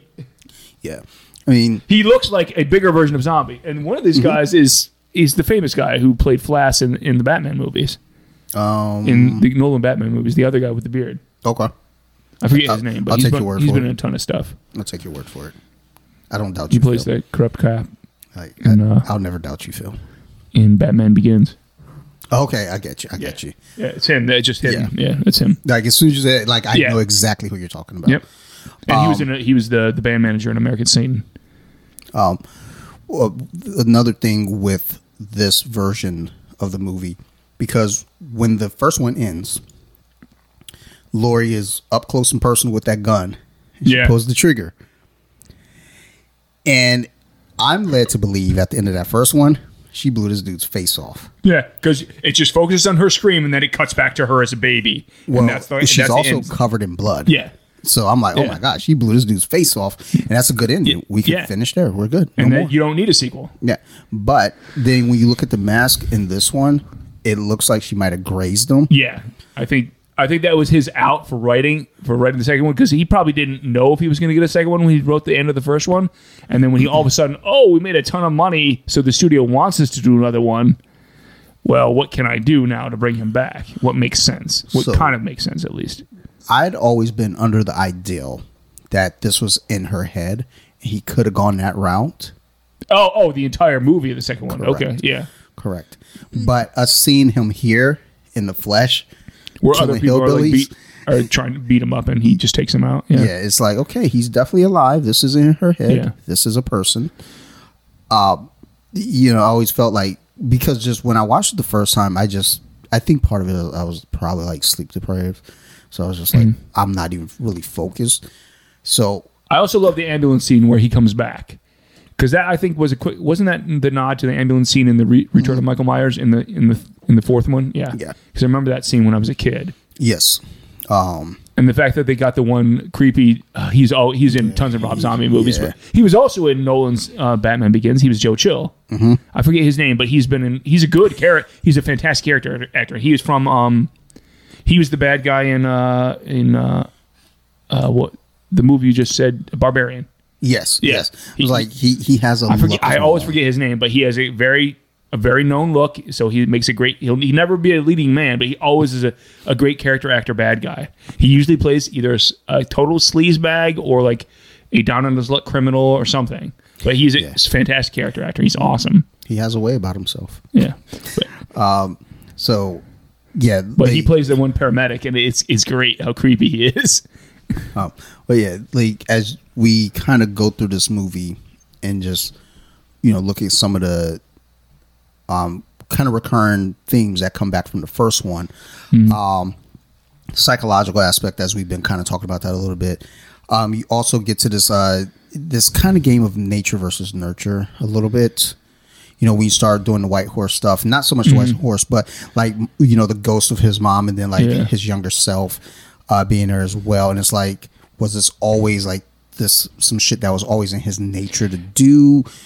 Um, you know, because you go back to that first one, he was in Yeah. a rough environment, so that's environment, nature, but then also it's like, well, what was going on? Also, you know, was he kind of being led that way? Because that that's where it gets really weird when it comes to like all that yeah, because in like, the first movie, you never really see inside Michael's head at all. No, it's which is why they they set that up. Where he does the the retroactive uh, setup of back in the psych ward when he was a kid, mm-hmm. and introduces the white horse concept at the very beginning of this one. Yes, and I, I think something that does hurt this a little bit. It shouldn't really hurt it, but it does a little bit. Is that they changed the kid? Yeah, th- yeah, that def- it is a jarring change because that the original kid has a very definite look. Yeah. but he had gotten I don't remember what the story was where he got he got too famous at that point and he didn't want to do it or Maybe he or was, he was, he was in Hancock. yeah, he was in Hancock, but he was in a couple other things too, like like, randomly. a yeah, he was the bully in Hancock. role in Hancock. Yeah, but Hancock famous. was a much bigger. like, like relax, buddy. Yeah, Just because Will Smith's hand is in cock is in your hand doesn't mean you're famous. Get it, Hancock. yeah, because I thought he did a really good job in the first kid, but he had more of an arc where he had to show that he was killing animals and stuff, and then he takes out the kid in the park. Yeah, and you know that's where now it's like I don't think that's so much nature at that point. Like no one, you know, you're not learning that from somebody. No, the animal thing. I think that's what is that one of the all, always traditional things for the start of somebody who is Bedwetting, uh, hurting animals. yeah hurting animals without Uh, any. Well, and and you When know, it's not, like, small or animals something. were small things, Yeah. really, which kind of brought into concern when he killed the whole family, and then he goes to the baby, and it's like, oh my god, no, don't do this. Yeah, and he he saves her. yeah, you know, but then kind of opens up a whole nother can of worms because like, okay, but you know, the thing is, he loved his little sister, mm-hmm. he loved her, and he loved his mom. So I guess you could argue that the the the the baby at the time, Laurie, was the only real innocent in the household. Everybody else had their own version of corruption going on. I mean, being a stripper is corrupt. Look, I'm not saying. I'm not saying that. Look, I got no problem with it, but the general public does. Fuck or they, at least they profess to until they go on until you look check everyone's internet surgery histories and find out yeah yeah yeah you have a real problem with You this find huh? some wild I, shit. i seen what wild shit you're looking up for strippers on mine so don't don't Like, talk about don't be hating on the stuff that you're looking at like- after midnight you sinners will go to hell for looking at strippers. Yeah, meanwhile, exactly. they're Meanwhile, there looking yeah. at like strippers getting butt fucked. yeah exactly So I was like, chill, son. Like we're all relax. we're all looking at the same stuff online Yeah, that's no. why it's, that's why uh, reddit's there No, I don't know, dude. Some people be looking at like little people porn. And that's just stressful to me. I, I don't. I can't do it. I see that. Shit, I'm like, mm-mm. don't check that reddit history like, yeah, dude. When I got- accidentally come across that shit, I'm like, Ugh. you you want to know you want to know who, what's what makes somebody tick really inside check their reddit history yeah. See, I don't know. Like, I, I just got on. Reddit. I just got on Reddit recently, and like all my shit is like uh, jujitsu and goth chicks. it's like it's fucking bizarre. It's like that's not even. hey man i can't hear the goth chicks I'm, i got a soft Neither can. I. I fucking love me some goth chicks. But then if, fine. if you go to my Pornhub search, it's like, oh my god.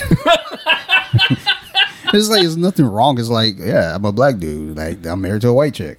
Yeah, So well, what do you think's gonna look? like, where do you think I'm going to be looking up? And some lesbians. What the fuck you expect? It's not weird. It's just like probably what it should be because it's me. But then you go to my Reddit, it's like goth chicks, jiu-jitsu. Got chicks doing jujitsu. like, oh my god, I'm, I'm sure that exists. I'm, it's Skeet, got. skeet, skeet. hey, the internet's been around a long time now. All I'm sure that that's got to be existing somewhere. skeet all over the walls. like, Dante's gonna need the scrub brush when he's done. Like, I'm, I'm just gonna hire a cleaning crew. Like, yeah, look, I'm gonna pay y'all extra. My bad. Let me tell you. Like, I got a thing. Um, but yeah, it, it's like when when you look at, uh, you know, that change. Oh man, I'm sorry. Oh, go ahead. Because Loomis just popped on with his glasses and his. They made him look like such the ultra douchebag. He's so great. like Right, Malcolm right, McDowell- right in front of the house. Yeah, too. like Malcolm McDowell is such a good character actor. He's so vile. you hate him the entire time. He's so good at what he does. Well, and, and that's another transition though from you know from a lot of things because again those first two original Halloweens, Loomis is this guy, and let's be honest, Loomis is kind of a bad guy too in his Yeah. own ways. But when But you come to the newer ones, though, Yeah. you see a change from the first movie to the second movie. Where the first movie he is a doctor trying to help, Mm-hmm. versus in the next movie he's like, "Man, I'm trying to get that fucking bank, son. What's Mm-hmm. up? Like, give me that money. Buy my book. Buy my book, Phil." It's gonna be Dante's book is gonna be uh, BJJ goth chicks. So I forgot that I looked up Danielle Harris. So when I opened my phone, I was very confused. Like, whoa, this phone is cre- Oh no, it's just Danielle Harris with the dark hair. Yeah, what's up, girl? I'm sure you can find some uh, Danielle Harris goth chick stuff on there. I'm sure I can. oh, she was in Don't Tell Your Mom. Uh, Don't Tell Mom the Babysitter's Dead. Oh, really? Nice. I got to go look it up now. I she was like a little, little kid. I'm Yeah, sure, yeah, by yeah. that point. Uh, let's see here. What else was she in? Free Willy. Oh, she was in Free Willy when she was little. Uh, yeah. What else? Let's see here. Once Upon a Time in Hollywood. Okay, now I got to go back Oh, and check really? it out. I got to see where. Huh. She. Oh, she had to be part of the cult, right? I would imagine. Yeah. She had to be one of the older ones She was cult. in All Hallows Eve. All right. I got, oh, I've never seen that. That was the start of her Terrifier, right? yeah, Yeah. yeah. I need to go go back and l- look into that. I got to see that. You know what? I always thought Danielle Harris would make an excellent, eh, like, um, X twenty three. I agree. She she would be a badass, like an adult Laura. I like it. That'd be fucking awesome. Uh, let's see. here. MCU hire Danielle Harris to be uh, X twenty three. Come on, make it Yeah, happen. get, get your shit together and hire this girl. We need more of her in films. it'd She's be going to be in fucking some awesome. movie upcoming next year called Stream. Looks like a horror film. Okay. So I'll, I'll be on the lookout for it at the uh, local video store The local videos, as in Redbox. in the $5 bin. Hey man, um, all the five dollar bin movies, then just because they're in the five dollar bin doesn't mean they're bad. It just means that no one cares. Yeah, it just means some of them are old enough where nobody cares about them anymore, or there are new ones that were very cheaply made and just end up there automatically. I, I'm into it all. I'm into it all. So I like this part where we're inside her head now. She's fucking freaking out. Looks oh she- yeah, yeah. She's having an orgasm, maybe. I don't know. I, But- I think But that right there in the fucking glass casket, and then like Yeah. the shock, and she starts I think Scout was given a lot more free reign to do to be creative with her acting in this mm-hmm. because in the first one she was kind of trying to be like Jamie Lee mm-hmm. a little bit and in this one she was given a lot more room to breathe with what she could do so I really like that in the second one Good in particular because she Good yeah for you. it one he, you got to stretch the story into into new territory that had never been done before which the first one couldn't really do a whole lot other than the setup because by the time you get to the second half, you're just basically redoing the original film. In this one, you're only redoing the ori- the original Halloween two for the first few minutes of it, Yeah. and then it's all new after that, which was super refreshing to see. Yeah. Um, and that, again, that's why I think this movie should get more credit, Yeah, e- even from myself, because it was trying to be something different. Like the first one was being something different, but still being close to the original in its way. This one was being its own thing, so much so that it's unrecognizable, Yeah. other than by character names. yeah. The only So- really recognizable parts from the original is the, is the little bit at the hospital at the beginning. That's it. Yes. Um, so another thing that and we've kind of talked about this too is um, with Loomis being kind of this douchebag. You know, now you have the dark side of celebrity, Yeah, that was good. where you have uh, him being kind of this uh, this this shitty author, and just like nothing matters but the book, nothing matters but the cause, nothing matters but my paycheck. Um, again, As long as he can boss around his, his poor assistant the entire time. This lady who's like his basically his coach, not coach, but his, his organizer and his assistant, and she gets basically drugged through the mud the entire time. Um, I mean, you, basically got this dude like you know, again on a one year anniversary, he shows up to Haddonfield for a book sign, and it's like, come on, dude, how how cocky can you get? yeah, Like, do you think they want to see you of all people? yeah. Like, I also love how it goes back to the strip joint where the mom had formerly worked, and you can see that the the owner has has made an extra few bucks already, saying Michael Michael Myers' mom used to work here and gotten more. Yeah, it's it's ultra. It makes the skeeviness of a of a cheap strip joint like that go just lean right into that and be even worse. I mean, that's also another part of the dark side of celebrity. Yeah. because I mean, they're using Michael Myers as their celebrity. Yeah, it's like, oh, to sell more tickets to the which to the is it- it's weird, which is like, wild. So many years later, it's like, yeah, so his mom used to strip here. yeah. Like, okay, does she strip there now? Nah, she shot herself. Yeah. But she used to. it's like, okay. And this gave like a definitive end for what happened to the mom because I don't think you ever know that in the original because she's never addressed in the original films, right? no. And that's, you know, something that I had, had in my character list for the first half of this Yeah. was that, you know, as we talk about each of the characters, how they differ from the ones today, the Strodes, they differ from the ones then because we don't have anything about them in the previous movies. This is where we Oh, the kinda- adoptive parents, yeah, Yeah. yeah, because it's like Dee Wallace Yeah. in in she's like super famous, right? Yes, Yeah, because she was in the Howling and a bunch of other stuff. Um, yeah, it, and that was something and that the dad was somebody famous too. That I recognize him from something. I didn't recognize the dad, okay. but that doesn't mean shit because I don't be right. Yeah, and in the first movie, you see Michael brutally like kills both of them. Mm-hmm. It's crazy. they you know that was something we pointed out about Rob Zombie's. like he's a horror fan so he brings back like you know he's bringing people back from like horror actors horror Yeah. film actors Yeah. and put them in his films because he loves the genre and for people to be like oh you know it's shitty his wife's in all his movies you know what Well, Look, yeah, it's his wife. What do you Yeah. what do you expect? If you have somebody who is look, you're already a Rob Zombie was already a massive celebrity before he be, he became a movie director. yeah Uh, Sheri, I don't remember Sheri Moon what her origin was. She was a, I don't know what the fuck her name was Sheri Moon zombie. Yeah. yeah we're just gonna go with Uh, zombie Yeah, they were they've been married for years already before she ever was acting. I think she had been a part time actor or whatever, maybe model or whatever. But she's she's pretty.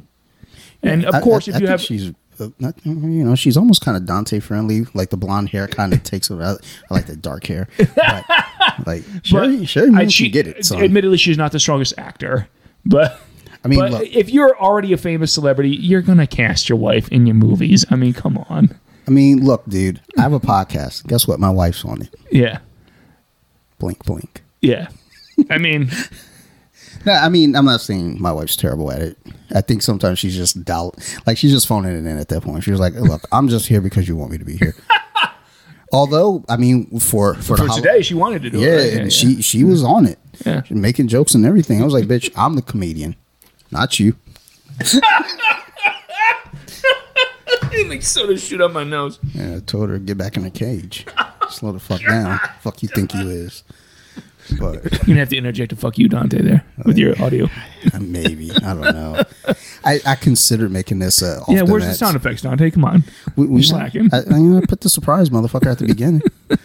um, it, like I, I considered making this an off the mats episode for Halloween, and Oh. then also Ah, say doubling like up, huh? I mean, I don't know. I don't know. You could do part one on one half and then say, if you want to hear part two, go to this other show. My listeners don't really give a fuck about this. podcast. you gonna cross Like- kind of cross pollinate The off the mats cross listeners are like, streams. off the mats listeners are like, fuck that guy. Fuck that dude.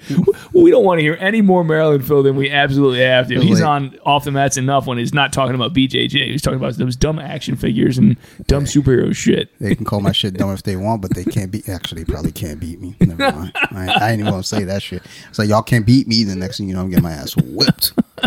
Like, You'll be lying around in the block next time you go to uh, the gym. yo, the fucked up thing is, man, it just sucks under the ideal of just getting beat up in your own basement in front of a bunch of action figures. like, you're just getting stomped. Like, so I don't even know how to feel about that thought. But, um, yeah, it, it- ultimately, when you kind of you know, look at the whole, I in, in also in that whole ideal of the dark side of celebrity. I mean, we got Loomis, we got strip club, but Laurie in her own right, like even though she's reading it and she knows, I mean, what's to say other folks reading that book too in Haddonfield, especially piece it together, and then you know you kind of know. So in some mm-hmm. way, she has her own celebrity also. I think someone kind of mentions that. Someone like mm-hmm. kind of mentions it at some point. Not like it wasn't like a major major thing, but I feel like one of the party goers maybe. Oh, one of her it. party friends. Yeah. I think I dude, I be making shit up. I only watched this like four times ever, so I don't know. But I mean, her party friends, at least the one dark haired friend, she was definitely a party girl. She was the one who was trying to get her to go and lose that's my like, girl. Yeah, that's yeah, the girl who, who goes to the van. Dude, she was da- she was down.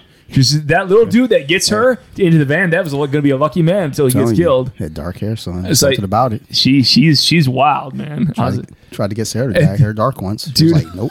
She knew what it was. she knew what it was that about. dude, that dude, like his big selling point was, I got this van. I was like, ah, that's super, that's super creepy now. Maybe back in like the '80s, that might have been a thing, but we don't know when this takes place.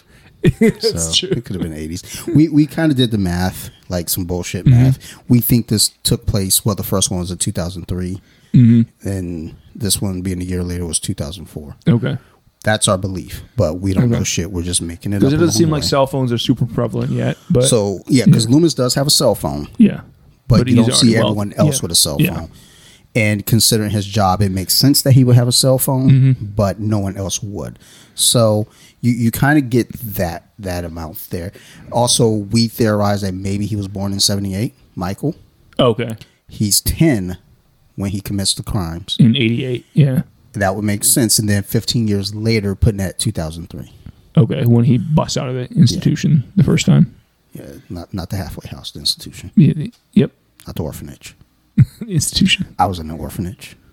I, I think it was an orphanage. I don't know. But you didn't have masks hanging on the walls that you made by hand. I wasn't an orphan either, so I don't think it was an orphanage at that point. I, I think that, I don't know what the fuck they called them, but and I tried to Google what they call orphanages after an orphanage, and they're like, yeah, they It's didn't funny. call them anything. Like with her clothing style they they had her do, it almost seems like she borrowed a whole bunch of clothes from Sheri Moon's Zombie's cl- closet. She probably did. and said, Sheri's probably like, oh, here, you can just use these clothes for costumes. Sheri's like, for, oh, for this, Scout. this will look cute on you, and Scott was like, okay, I believe you, and then everybody else is like, don't listen to Sheri. Yeah, Sheri's go. Look, I mean, it works. It's like very 70s uh, grunge vibe. They, they're like looking at her like, do you know what Sheri wears out to fucking uh, when she goes to Ross? Dude, Sheri Moon saw, uh, shopping at Ross, that's some wild shit. I, she looks like she shops from Ross. Like Ross got some Marvel Legend deals apparently. Yeah, I just dude, can't- Ross gets some wild, wild stuff, man. I, yo, It's Ross, almost like discount Ollie's. Ross had a, a t-shirt. On one side it had the Phoenix Suns, and on the back it had the Charlotte Hornets. and I didn't know how to feel about it. It wasn't just one; there were three of those shirts. And I was like, I don't know how I'm supposed to feel about this, but I want to buy one. And mm-hmm. it was like three dollars or two dollars or some bullshit because it's Ross. You know, they, they- you know you get the Goodwill prices. But um, yeah. As, as we take a look here, Yeah, she's about to buy the book. Find out about her origin. she buys the book. And I don't know. That, that's another thing though too. I find weird because I, Oh, when he's got the girl who's obviously like a third of his age, he's like, "Are you real?" He like McDowell's like, "Are you a real redhead?" And I was like, "Oh uh. man, super creepy." I take back my statement about wanting to party with him. Oh, and and the and the Chet guy who's obviously an Uber fan, Yeah, who's like on the verge of uh, verge of being unhinged. Yeah, I'm well, I a mean, super fan, the- that's- and he's a recognizable character yeah, actor he too. He plays like, the unhinged character on everything. yeah, everything. it's like his bit. I feel like he's just unhinged. They're just like, He's like, just, she it to jet the bringer of death. I was like, oh my gosh. like nah, son. Um, but I, I think Michael's so much deeper than those other guys. His dialogue is so whacked. I, I feel like with uh Laurie buying the book though, that he just does not let go of his hand. It's great. like I find that to be something that I don't know, and this is just me looking at like if, if I was part of this fucking tragedy a year ago, and now you know the doctor to the guy Yeah. has written a book. I don't know that I'm going to buy that book. That that's just me. Yeah, probably So, not. but Oh, okay, yeah. but I mean, you know, you don't. I mean, it, I, I was never put under the impression that Laurie was a big reader. Now, if they had something to kind of support the fact, like, oh, this bitch likes to read, and then she bought the book, okay, that makes sense. Like, she works in a bookstore, right? Isn't isn't it a book or a record store? I think it's a record store. Oh, is it a record store? Okay. She looks like she would work in a record store. She's like she dresses like she works in a record mean- store. like you see how those I, I dress like that sometimes too, but Phil. I mean, it's like it's it's us. I mean, like, dude, I wear sweatpants everywhere. like, I tried to go to a wedding in sweatpants. I mean. I either look like a. I generally look like if I'm not at work. Well, even when I'm at work, sometimes I either look like I work in a record store or a comic book store. yeah, that works for you though, because at least you're a fan. like Scout, I mean, I'm pretty sure she like oh yeah, the dad scene is great. Yeah. fuck that guy. Beat that dude's ass. You know, they should have stomped that dude out. Yeah, I'm sorry. He still ha- when they're carrying him out, he the dad still has a hold of the gun. That's not really going to happen. No, Yeah, they would have beat that dude's they ass. would have like broke his arm trying to get the trying to get the gun away from his. You know, he would have been stomped right there. I love the fact he's lit like uh, uh, McDowell's in the back of a limo going around on his tour. I was like, damn. Super villain, yo. this motherfucker's Lex Luthor. But he's been the villain so many times. I mean, look at Yeah. In this and like Tank Girl, uh, where he really ratchets it ratchets it up. and everybody forgets about Tank Girl, but he was a great villain in that. Nobody That's ba- forgets about Tank Girl, Phil. We all remember Tank Girl. Naomi Watts when she first got to start. This is Lori Petty's finest work. It is, it is, and it's also um uh, oh oh oh, it's it's Ice T's finest work too in makeup. That and surviving the game. That's true. Oh, surviving the game was great, dude. He's on the run from the the rich white guys. Uh, it's great. I think those are his two finest pieces of work. Was it wait? Was that Rutger Hauer surviving the game? Yeah, Yeah. Oh, I Oh love Rutger God, Hauer. He's awesome. Rutger Hauer is, is great, man. Everyone, He gets overlooked so much. Except, everyone in those roles of of the the rich guys hunting him, Yeah. were fucking great. Gary Busey, oh yeah, it was Gary Busey and Rutger. I forgot how many Yeah. people were in that. It's Busey and Rutger Hauer. um, they Charles bo- S. Dutton. Oh Which he- he's a little bit more toned down than the others, bro, because he's black. Yeah, that's true. He, I, he was the only black guy on the team, right? He was On the like, ba- on the "Look, bad guy man," team. He was like, look, He, he was the rich black guy. like let's settle down. I know what I have to do to get this money. I survived, God. but but uh, you know, I forgot about surviving the game. That's a cra- classic, that- man. There's actually one that I have uh, on like my movies anywhere. And then the other shit. Rutger Hauer one everybody forgets is the Blind Justice one, where Oh. he's like Daredevil. I gonna say everybody forgets about Buffy the Vampire Slayer Oh yeah, it's true. It's true. because that that's my jam, son. I watch that shit three times a year. I, not talking about the TV series. fucking right, dog. I've been watching. Kristy Swanson was cool and shit. I think she was like super Trumpy now though. So is she still cool because she's pretty, but it's like Uh, pretty pretty girls get that that that pass if they're if that's how I'd be feeling about like voting when it comes to voting. It's like, do you vote like based on like you know appearances? And the answer is yes. But then sometimes I do read about the issues. Like there's some chick I think I can't remember what she wanted to do. She was really pretty out here, and then she wanted to like do something super heinous. Like, Dante's like, well, well, maybe I'm okay with that. She looks hot. I mean, I know I joke about like when I say "fuck them kids," but no, she literally said "fuck them kids." I was like, "Oh my god!" twisted. Like, no, Dante loved the kids. I just be joking about those kids. What is y'all problem? Um, so all right, we're, we like this, man. Phil, it's been a minute. It's been a minute. So Hey gotta- man, I've been on hiatus. I got to fill in the gaps now. I've, I've been away too long. we, we had to put you on punishment for a minute. So now you're back. on six shows a month. I I have to I have to uh, reach out to Joe and get us all back together, and, and really get to the fuckery. Um, so we're gonna uh, start wrapping up real soon because you know I got Oh, you po- got- podcast hey, hey, man, life. it- I, got, I got another one after this. Is he Dante's the podcast slayer? He's doing like five shows a night. No, I- they- And they're all different shows. So I, I didn't do last night's because Sarah she was like she was just Okay. too tired. When did you end up doing uh, Colompton? So Colompton's going to be tomorrow night. Oh shit, it's delayed. So no, it comes. It's still going to come out on Tuesday. Okay. Oh, because I don't edit that. Oh yeah, that's your that's I your off the rails podcast. I have Yeah. to say, and it goes. If you want to hear Dante without a filter, listen to Colompton because he he takes the kid gloves off. There's no filter on that cigarette. He's just it gets. you feel the burn in the back of your throat. It's not too different from how I talk here with Phil.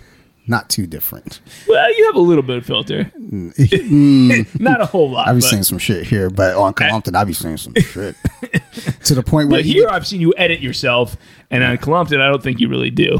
Mm, I, have I've had to edit a couple episodes. Like, Do you, well, do you ever say anything that shocks Steve? Because he's known you for I a long time. I don't think he's shocked by most stuff that I say yeah. Okay. because he knows it's it's capable. We worked at a job. I won't say what job, but Uh-huh. Yeah, he you guys was have known each other for a long time. he was saying to someone, and he doesn't really talk much. He goes, Dante will say anything to anyone.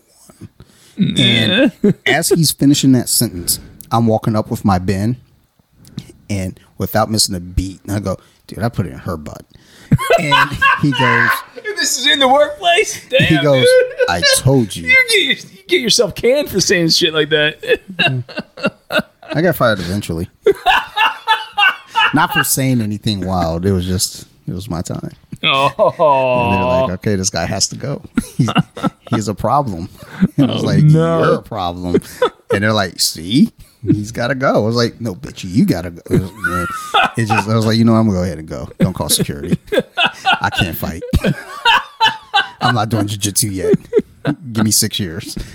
Um, but nah, um, yeah, Colompton's going to be tomorrow. I got to do a, an episode of Off the Mats with a teammate tomorrow. is that for Monday? Yeah. Yeah. And then I got to record Monday night for Friday's episode. So, yeah. It's busy. And this is coming out on Halloween. Okay, So, cool. Because it's fucking Halloween Yeah. episode. So, um, basically, kind of in wrapping up, uh, Halloween 2, I'm gonna give it a thumbs up. uh, and like I said, it just depends on my mood. There are times where I don't like the movie, but I think ultimately I enjoy it because of what it does with his corner of the franchise. So Yeah. He um, definitely, it definitely made it. Zombie made it all his own by the end of the time the second one wraps. yes, and I would love to have seen a third Yeah, I would loved to see what direction he would have taken a third one because they.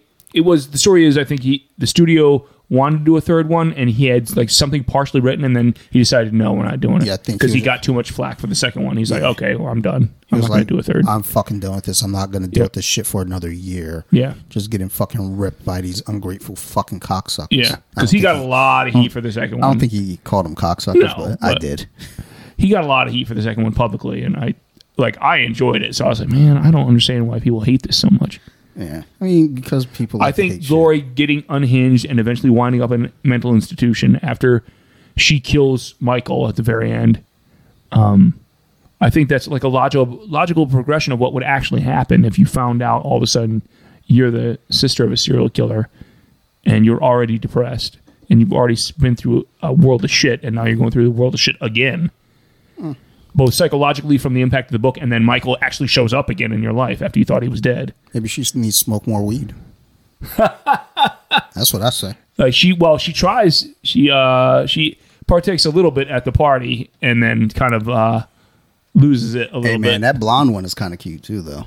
she, but the blonde one was almost trying to be like no we should just let's just stay in she was trying to be the voice of reason I'm not worried about her reasoning. She's still kind of yeah cute. oh though. they're all it's it's Rob all- Rob Zombie's not going to hire ugly women in, in, they're ugly women in his uh like but, yeah. cutie pies. I- I'm, I'm done. uh, a scout as uh as when she dresses up for the party she looks pretty good yeah, yeah, there she go. There, that's my girl. All right. Um. All right, all right. Now that we all everybody's turned this off because we're acting like creepers now. It was Phil and Dante off the rails. Sorry, guys. All right, y'all. So, um, as always, thank you for the support. Thank you for listening to the podcast. If you have any questions, concerns, criticisms, Mm-hmm. you can always find me at um, so you like horror on Instagram. I guess I just said that though on the first part, but I said that because I didn't think we are gonna have the second part. I'm gonna say it again. Oh. Real, real quick, did you did you hate the end of this of the second one or not? no, I actually I really liked liked how the end. liked it, yeah. I like the end. Okay, I because I know a lot of people didn't. I didn't like. So- There's a lot in the middle I didn't like. Okay. but the end I did like Yeah. because it was like it leaves it kind of like well, It opened to interpretation, yeah. Mm-hmm. like how much of this was in her head, and how long has she been in the mental institution, and what would happen next. yes, which is So why it, I wanted. it leaves third. you in a good place. Like, okay, yeah, Um, so before I was rudely interrupted, you can find All me on uh, so you like horror on Instagram. all the words separated by underscores, and we were gonna do some horror trivia, but I just got a, t- uh, Oh. a ding that I gotta I gotta go to the other podcast. Oh, now. you got to do the other show. Okay. So yeah, so All right. but um, but yeah, Phil, as always, thank you for doing this. Yep. W- you know, I'll get with Joe and you, and then we'll figure out what our next venture is going to be. I think we're going to do the movie commentary episode. We just got to pick a movie. Okay. And I want to set up the camera so it's kind of go. Actually, I'm going to talk with Joe about that because you know he, he they be doing that stream shit. I don't be doing that stream shit. Like, look, let's set this shit up, get the fucking thing rolling. So you want to do it? Well, we could talk about it after the show. but- yeah. Um, but yeah, we'll, we'll you know we'll we'll uh, I have my people call your people type deal, and then um yeah. Otherwise, thank you, thank you, motherfuckers. We love you. Uh, you guys keep listening, and we're definitely going to keep making these shows. Thank you, everybody. Bye bye. I think that's good for now. The end.